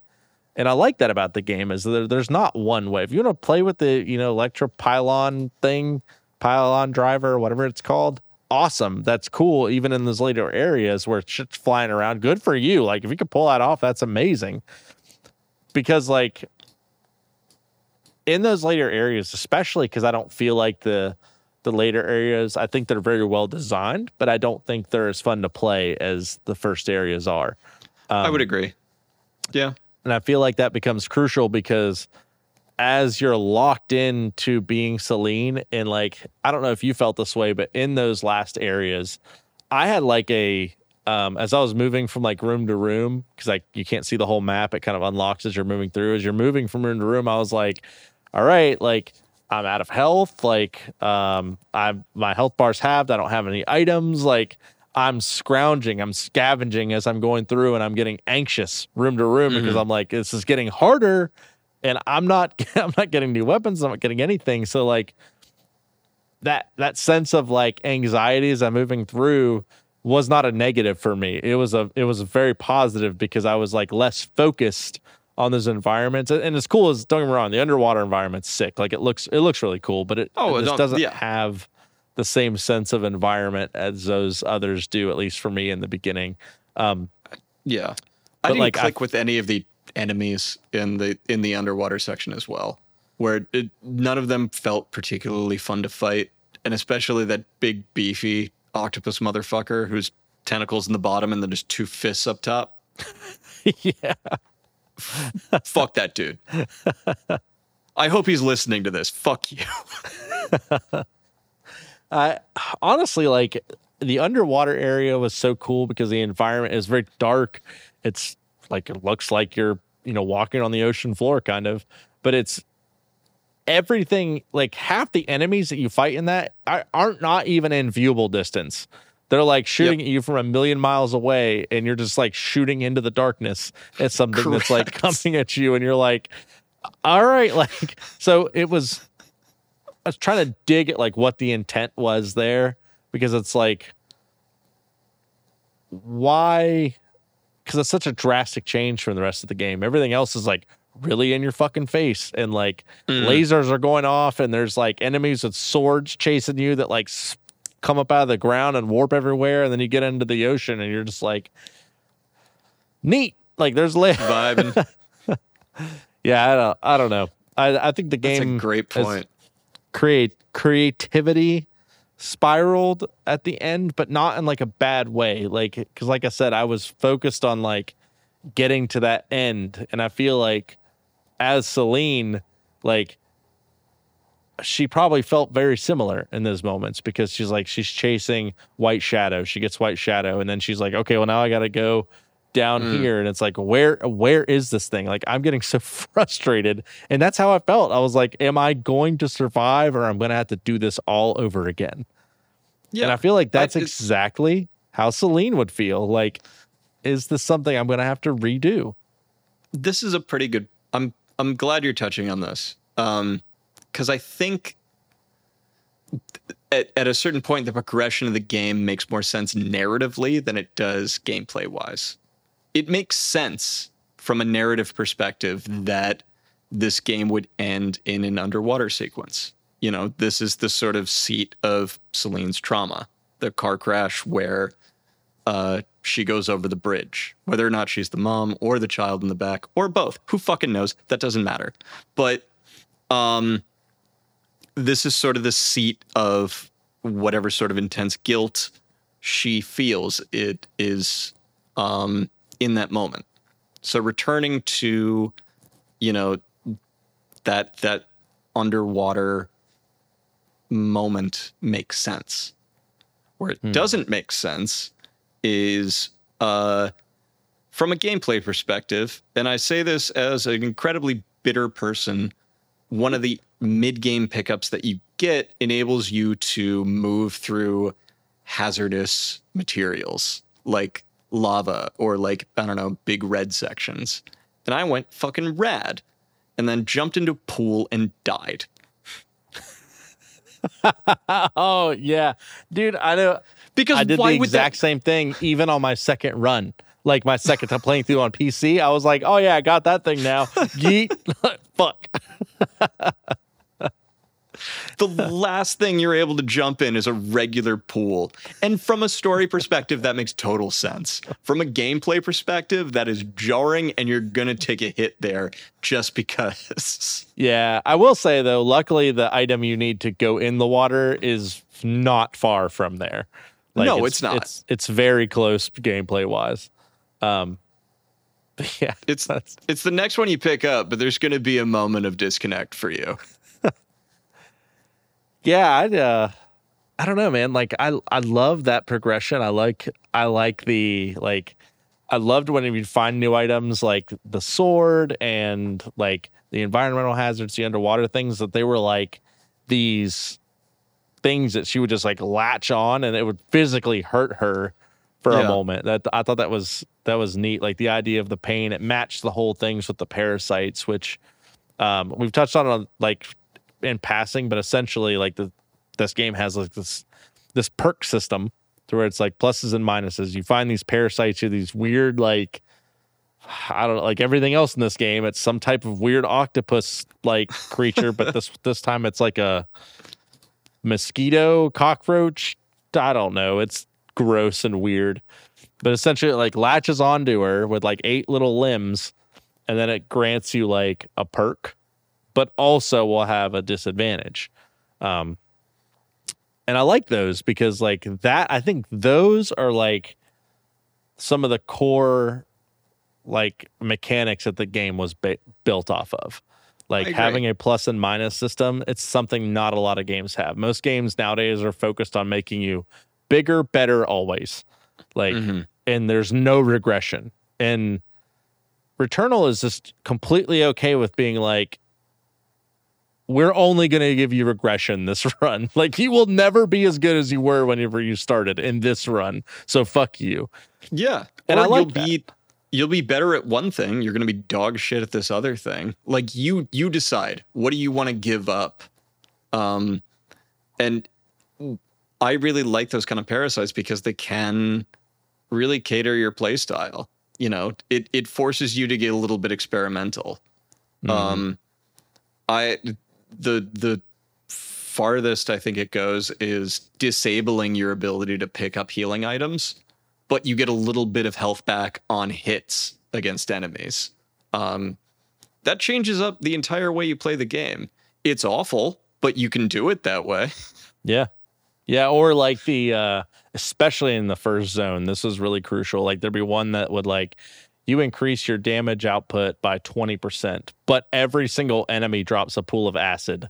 And it's like, I would find myself like, I'd be like, yeah, I'm taking that. And then like six times I would run Dude. over a pool of acid. I'm like, fuck me. I'm such a fucking moron. yeah, no, I did that all the time to the point where anything that had like the but enemies drop a pool of acid, it was like, well, that's probably good for other people, but I'm an idiot. So, Yep. Same. Same. so that's not happening. I, oh, that's so funny that you call that one. I um I have to say this too about the parasites. I found it to be very also narratively focused. This idea that there are give and takes as like a mother or a father, like I can resonate with this. It's like I want to do this thing, I will have to sacrifice like time with my child. And that's a reoccurring theme in this, especially as you see in like the the uh, memories of the child when like in the kitchen, the drawing, things like that, being like completely absent and having to sacrifice the things that are very important to you f- and that to be able to do these, but they will have of absolute detrimental cost is just a reoccurring theme of parenthood. Like Mhm. I will have to eat very poorly tonight so I could like I have I have made the occasional sandwich with three day old lunch meat because like payday was right around the corner. Like we that Sure. those types of things are very real as a parent and like the especially like having like an absentee parent in this situation, I could see how that theme of like a parasite or viewing those things as parasitic in nature, even all the way down to you know viewing a kid as parasitic in nature, is like a theme from this game that's very relevant, and I don't think that's unintentional. no, Um, I I think that's fair. You know, I I want to watch a hour and a half Disney movie with my kids. Um but all my enemies will drop a pool of acid upon death. like that's a hard choice as a parent. all right, all right, I see, I see. You don't agree with that point? That's fine. That's no, I do. but I'm still focused on how much the pill of acid fucked me up. it's to the point you're like very aware of where you're walking IRL. Like you're like, oh Yes. god. Look, I it is kind of it is kind of karmic in a way. Um, I think that's a good way of looking at it. Of like, you know, there is a benefit to this, but there's a flip side to it. Um, Yeah. and th- that fe- feeds into the um, malignancy as a concept in this game as well, where certain pickups or things that you need, not even things that you need, things that would just be nice to have, an extra bit of health or something like that, has a chance of giving you a random uh, debuff. And that gives you effectively like a side quest to try to, you know, Mhm. undo it. Um, I shied away from these very, very much at the beginning of this game, and then started to really sort of rely on them. Um, yes. Same. Same. like I love this system where it feels like you're giving yourself these sort of self-imposed challenges. Um, I, I I don't know. I I haven't seen a game do something like this, and I thought it was really cool. My only complaint with the system in general was that it only let you have three. Like yes. I wanted more challenge out of some of these areas, especially it's like this is the tenth time in the last two hours I've run area one. Like for fuck's sake. Like I will pick up every single malignant item. I will smack every obolite stack like that's malignant, everything. But then I would stop doing it because I would just take damage the next time Mhm. as a like I don't I I felt like the system was balanced enough that having more than three malfunctions would have been completely fine. Like, don't get me wrong, it would have been a difficult, difficult thing to overcome.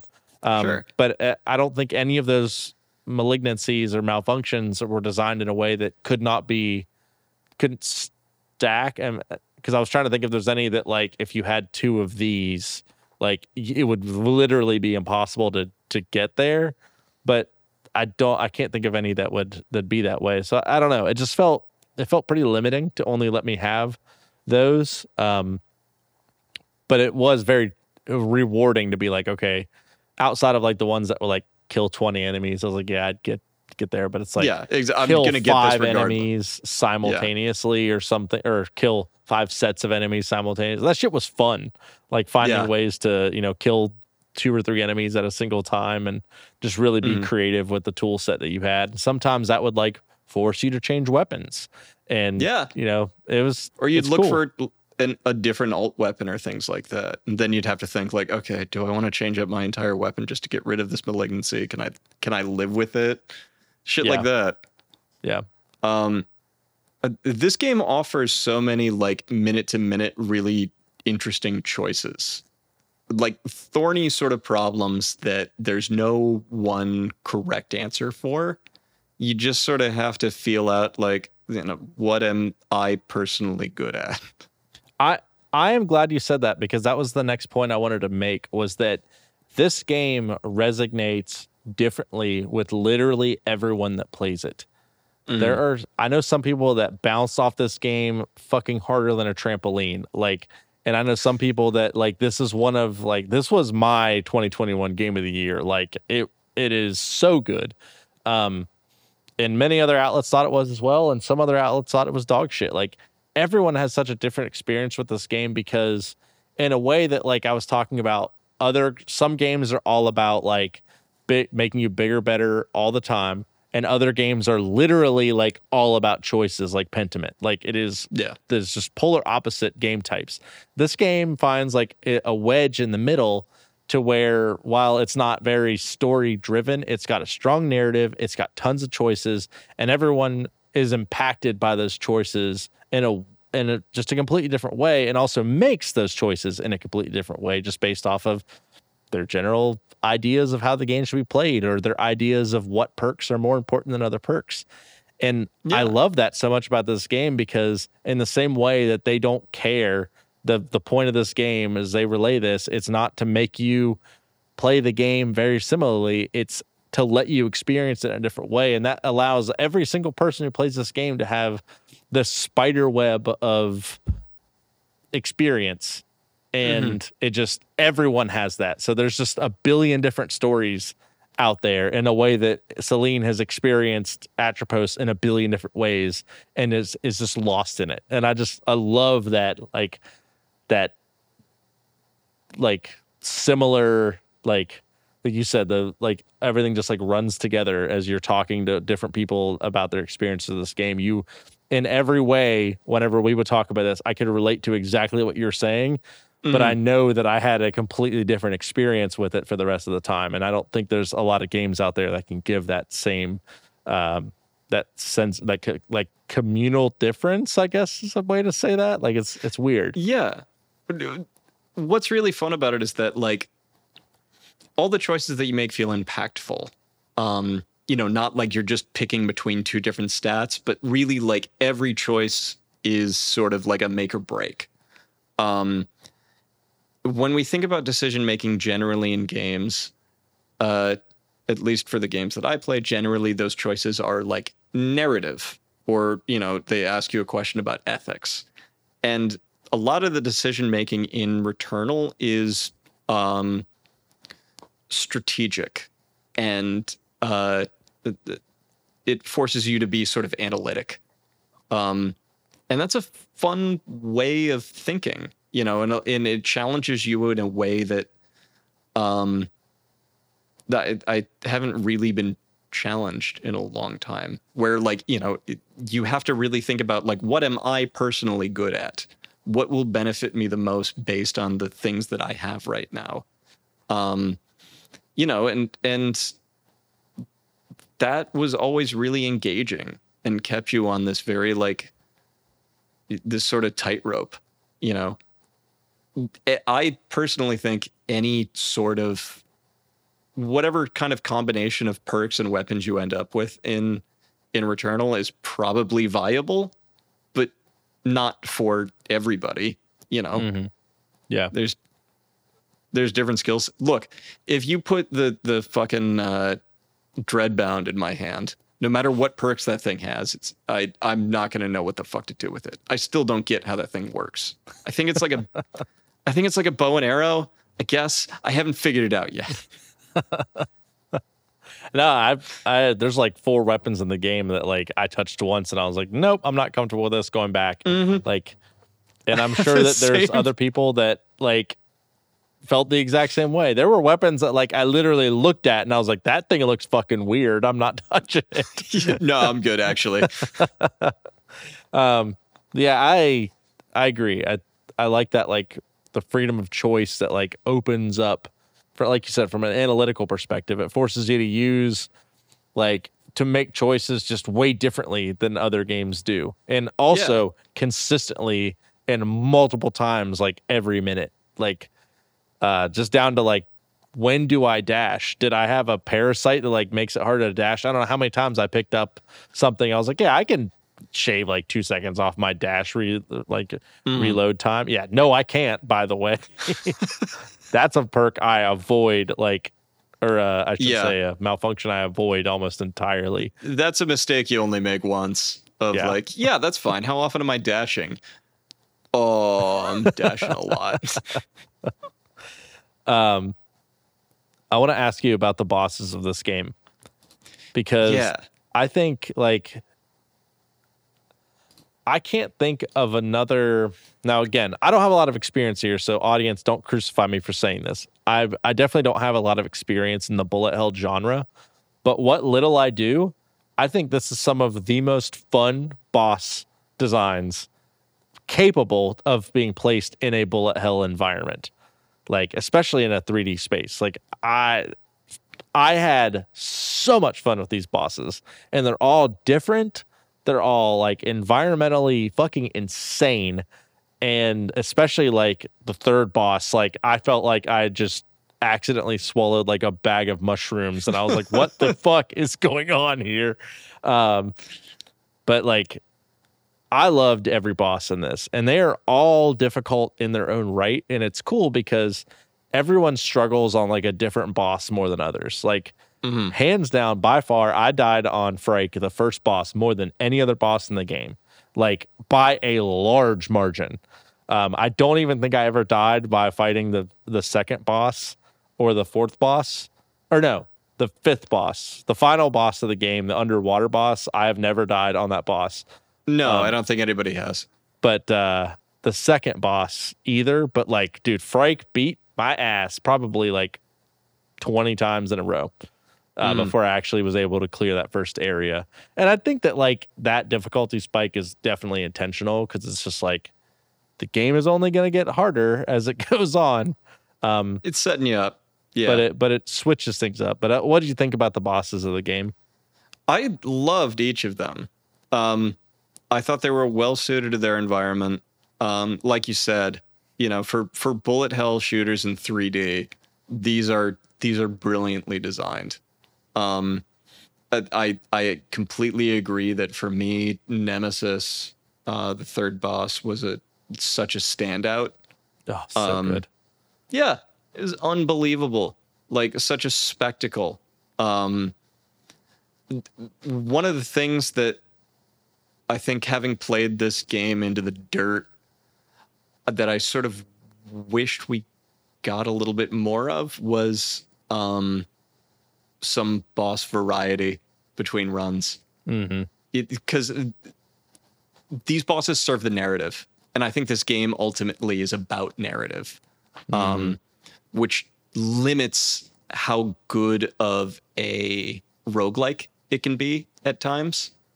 Um, to the point where you know in in later runs you can skip bosses entirely and you don't have to fuck with any of them until like the last boss who is a pushover Yeah. um, it would have been fun to see, you know, even if um, Frag is the the first boss you fight the entire time, maybe having him have different sort of attributes or attack patterns, yeah. um, to to add a little bit of variety to it. Um, like basically, I guess my only complaint is that like I wish there were more of them. Yeah, I no, I agree. I would I would have liked, you know, cuz I know I I try not to talk about Dark Souls, but like one of the one of the things I don't think was- anybody would ever accuse you of not trying to talk about Dark Souls. fair fair. One of the things that like really with, either of us. with with Phrike, one of the things I had to stop was to be like okay, stop trying to just dodge everything and start paying attention to what he's doing. And like Mm. when I s- instantly, it, it was like the next time I beat him, Like Yeah. I was able like just analyze the attack patterns, dodge when he he charges at you, and you're fine. Um, but like, I think in terms of like what sticks out the most to my head, like obviously the second or the third boss, like the whole time, because it's it's like a platformer, it's a shooter, it's a bullet hell, it's like I like I there's just so many different like categories that game falls in, but like I will say I think the most fun boss was the second one. I love the idea of this guy that is just there to he's using his music to torment you. And the entire time you are just a nuisance to him like playing this organ. And I, is that the second? No, that's a fourth boss. yeah, that's fourth. Yeah. So the the- whatever boss had the the so the fourth boss, but yeah, like the whole time he's like more interested in playing this like organ that's creating this like amazing music during the boss arena. And it's like it's like a struggle for me because it's like the longer I let this boss battle goes on, go on, like the music is absolutely dope. Like I want to keep listening to it. But All like this dude wants to do is play Don't Fear the Reaper. And on a spiritual level, I understand that. look, I man, it has to be get done. it. Right. yeah. Uh, by Yeah, the way, but- we've made it two hours into this podcast. Not one of us has made a joke about more cowbell, and I, I think we should be commended for that. Frankly, Ah, I'll let I'll I'll let the audience uh, tell us tell us that. See. Honestly, no, though, I'm, I'm, directing to- them to tell us that. commend us in the Discord right now. yeah, exactly. I'm I don't know. Like th- this is just one of those games to where like I'm curious to see what the reception is like to this. Um, because I know, like I said, very. I have a few friends that have played this game, and each of them have had a different experience with it entirely. And like the people out there that have found this episode and they're listening, like I want to know, like I must Yeah. know what you think about this game, um, because it's just it it just hits everyone so uniquely. I did not in any capacity expect you to platinum this game. Like I thought this would be like a you get to the end and you're like, dude, that was cool. Like I had a good time with it. But like what was it? Like what drove you to that like need to was it just the desire to play it more? Or did you just like want to get the like I I'm just curious because you don't you're not typically like a completionist. No, not generally. And and if I platinum a game, generally it has to be for me. It has to be something that I super super enjoy, and those achievements have to feel meaningful in some way. Um, and there's a lot of games fall short of that, where it feels like that game is just you know padding out the time that I spend with it Yeah. this game I wanted to spend more time with it, and it started with me wanting to get as much narrative as humanly possible from it. So I knew like I was going to beat the game, and also I wanted to get like you know the secret ending or whatever just to see it. That'll get you eighty percent of the way there, and then I wanted to get you know the audio logs and see what was in there, and you know it it it started from me really wanting to sink into this world as much as possible, and also it's just fun to play. You know, it's something that I could I could boot up for an hour and just take a run at it and see what I get. Um, you know, and then by the end, where I was just hunting for, uh, I the last thing I had to do was there were certain rooms that had to spawn in in the underwater level. Um, so I was just sprinting through, you know, biome four, not picking up anything, diving into a pool, and just basically starting at the end game with the beginning pistol, Oh my gosh. which you can do. It is possible. It sucks, but you can do it.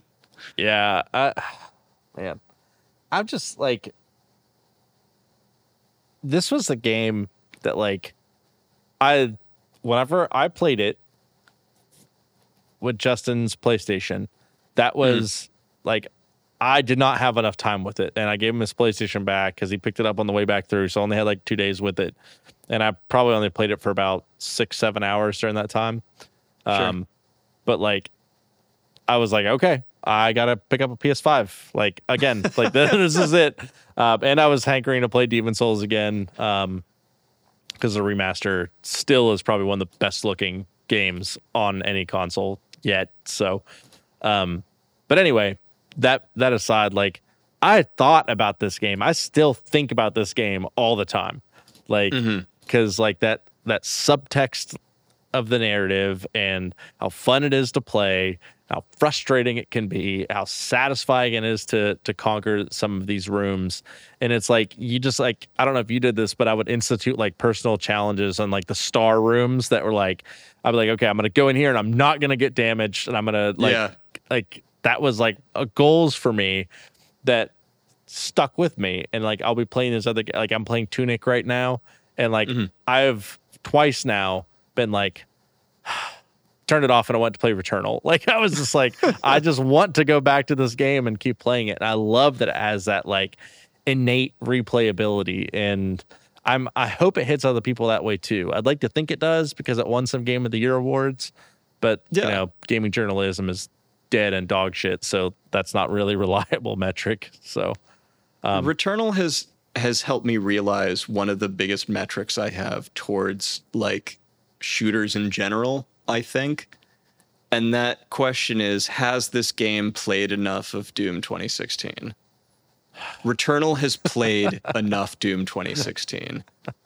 Um, and if, by the way, if if this gameplay is something that you've really vibed with, you know, where everything, every threat in front of you is clear and legible, um, and threatening and aggressive, and you're constantly on the back foot, constantly moving and cycling through just what's available to you.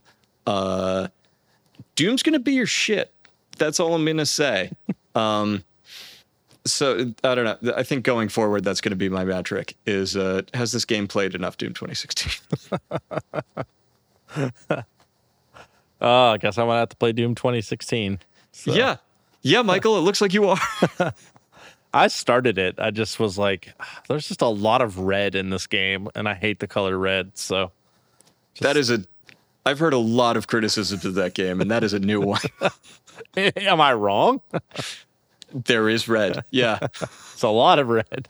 uh, I don't know. Um, I love this game. I love it to tears. And this is one that like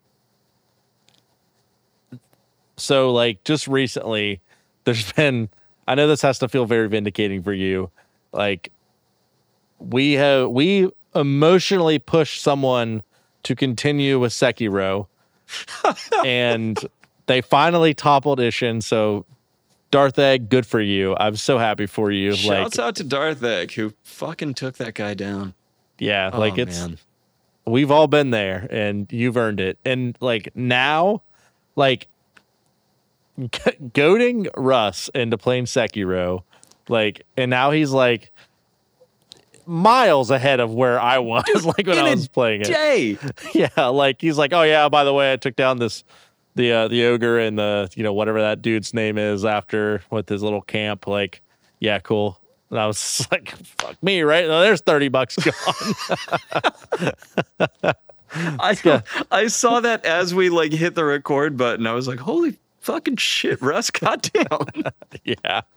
He's charging through it. But uh no, uh, yeah. I say that because like the discussions that we have in this, like we've seen it a few times now to where it's like people have listened to the episode and they're like, I'm gonna try that game. And like mm-hmm. Of all the games that we've we've touched on so far, a lot of them have been ones that like everyone's played or that like they're critically acclaimed. And while this game was critically acclaimed, there's still so many people out there that haven't looked at it. Like yeah. now that this is on PC, like please, please, please play this game. Like yeah.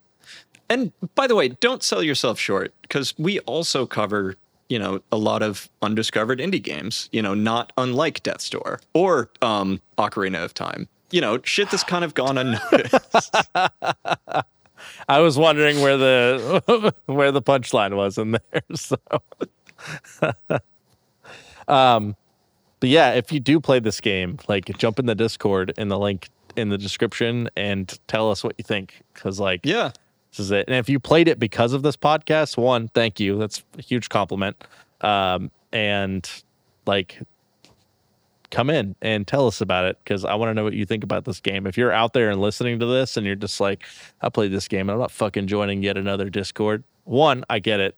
Like it's it's one, it's emotionally right. taxing. Correct. uh, but two, like I won't bother you. so, um, but yeah, man, like I, I just really like this game. Like it's just it's not like a perfect game. There's definitely flaws with it. Like, and we've talked mm. about a few of those, but like all in all, like if a game I have this much fun with it, I've bought it on multiple consoles just for accessibility. I have I continue to think about it. I continue to come back to it. Like this is the type of game that like lives in my like top like library. Like if people were to be like, give me, it's not going to be like top five games of all time because there's like no super deep emotional connection to it, but like it's definitely going to be on a list of like I recommend this, and it will always be for the you know for the time being. Yeah, uh, you know how I would describe it is like if I had to put together a list of like ten games to get to know me, or like the kind of mm. shit that like yes um I vibe with um, this is a great example of the kind of shit that is gonna like really stick with me, both in terms of gameplay and I like this style of narrative that is deeply interpretive and and uh, um, ambiguous. Like, yeah. uh, this this was hits across the board for me. Yes. Um, and yeah, just just to echo what you're saying, if you have prior experience with this game or you're listening to this podcast and want to check it out, um, would love to hear like how do you interpret this story? Or you know yes. what are what are you bringing into it? Or like is there a particular part of this game that really resonated with you? Um yeah would would love to hear your sort of experiences with it because you're right. We've we've gotten some uh traction with things like Sekiro which I think was initially sort of uh in, intimidating to a lot of people and and once you get into it yeah once you get into it, you know, you can find that maybe this is something that that you fuck with. So yeah, please please please talk to us. yeah, if you're wondering what that awkward pause was when he said intimidated, I raised my hand. So that's what um that was all about. But and like then I with, immediately raised my hand as if Michael was going for a high five through the computer. I because I just have one piece of lettuce rattling around my head instead of a brain. um, you've you've talked a lot about like things with the games that we've what the games set out to accomplish and a, like a marker of success for these games being like did it set out like what was the was the intent clear and do we feel like it nailed it and i feel mm-hmm. like this game absolutely did that despite the ambiguity of the the narrative and it it still manages to like nail that like narrative focus and yeah. despite like not having like concrete explanations for every single thing in the game it nails that like inherent innate like uh, uh what's the word not reflex but um God, I'm so dumb. My, now my lettuce is showing um, instinct, the instinct that like uh, Selene would have um, from having like run the cycle so many times. Like yeah. it's just and having that like innate uh, understanding of all those things and and concepts that the game doesn't force feed you. I just the intent is very clear and it nails exactly what it's trying to do. And i think that like that is such a it's such a crucial marker of success. And i'm really glad that you've you have enlightened me to that way of thinking because it is very it's a very good way to look at games. Yeah. And it, that's that's a great point to bring up because i will say this just as like a caveat if you're listening to this and have heard of returnal as like primarily a roguelike i'm not sure i would describe it that way I think it's primarily a third person narrative driven shooter. It has roguelike elements, but if you're going into it expecting the kind of, you know, wacky sort of variability between runs and endless sort of gameplay that that a roguelike can offer, you might find limitations there. Mm-hmm. You're playing this game primarily for the story, um, not for hundreds of hours of content like you know a, a roguelike might generally offer. Um, yeah. even if it has those elements because that's not really its intent. It's it's trying to tell a story. Yeah and i i agree. And like everything about this game like the art design the combat the level design like all the way down like just to the little like the consumables everything is just so nothing feels out of place in this game. It is just so mm-hmm. tightly knit into this like perfect tapestry of like narrative and gameplay. Like it just they weave together so perfectly. So and it's not often you get a game that's like that well received. Um obviously it was pretty pretty well received initially but the sales margins were so low because it launched at a time the PlayStation was like at a devastatingly hard, um, I guess, point to get one. So yeah, I'm I'm looking it up right now, and there were six. There were six PS5s available at the time. Um, and the six people that had them really liked this game. oh man, well, yeah, I I don't know. I don't really know if there's much else to say about this game because it is just like I think we've hit all the the key points, but like just play it. Like just go out there and yeah. get it. It's out on. You could probably pick this up for like eighteen bucks on PlayStation Five if you have one. I know it's still mm. probably sixty. Um, yeah, it's still a recent release on PC. Yeah, but give it a give it a couple weeks, and I you might be able to get it on a sale or something like that. Um, but it is a Sony first party coming to uh, well, I guess technically not first party, but it is it is a PlayStation release uh, on PC, so it might be some time before it hits that sale marker. But like all in all, like the value is there. Don't let the fact that it's you know twenty bucks on PlayStation and more expensive on PC like dissuade you from thinking that it isn't worth the money because this game absolutely yeah. like kills it in terms of like value to dollar ratio. Like I said, I still come back to this game and I've beaten it like three times total. So could not agree more. Well, Michael, I guess it's time for you to give us that uh, that post game content sign off that we look for. Um. Yeah. Uh, I don't. I don't want to run uh run my spiel or bore anyone. So um, I'll just tell everyone. I know you were looking for something for me there, but I'm not going to give it to you. yeah, that's fair enough. You don't deserve. I know you get off time. on being withholding. Yeah, that's just what that's just what I tell Brittany to, to make her think I enjoy it, not ever getting it. so, oh my god. um, but no, I, I already beat this point to death. Join the join the Discord, talk to us, leave us a five star review. Uh, check out the other shows on the 13 Palm Trees Network, and thank you to all of our generous uh, patrons who have uh, have donated to the show that allow us to do things like giveaways and things like that. Like I said, we just gave away two brand new releases um, on the last month. So congrats to those winners, and we're, we're looking forward to doing more things like that. So uh, thank you to everyone, and thanks for everyone to checking out the episode. I'm excited we we got around to doing this. So. yeah. um, yeah, no, you know, Max, no, you give us that sweet, sweet, sweet post games content sign off. I had to stop myself from saying there's always Peng again. So. All right, bye. Bye. Good night, everybody.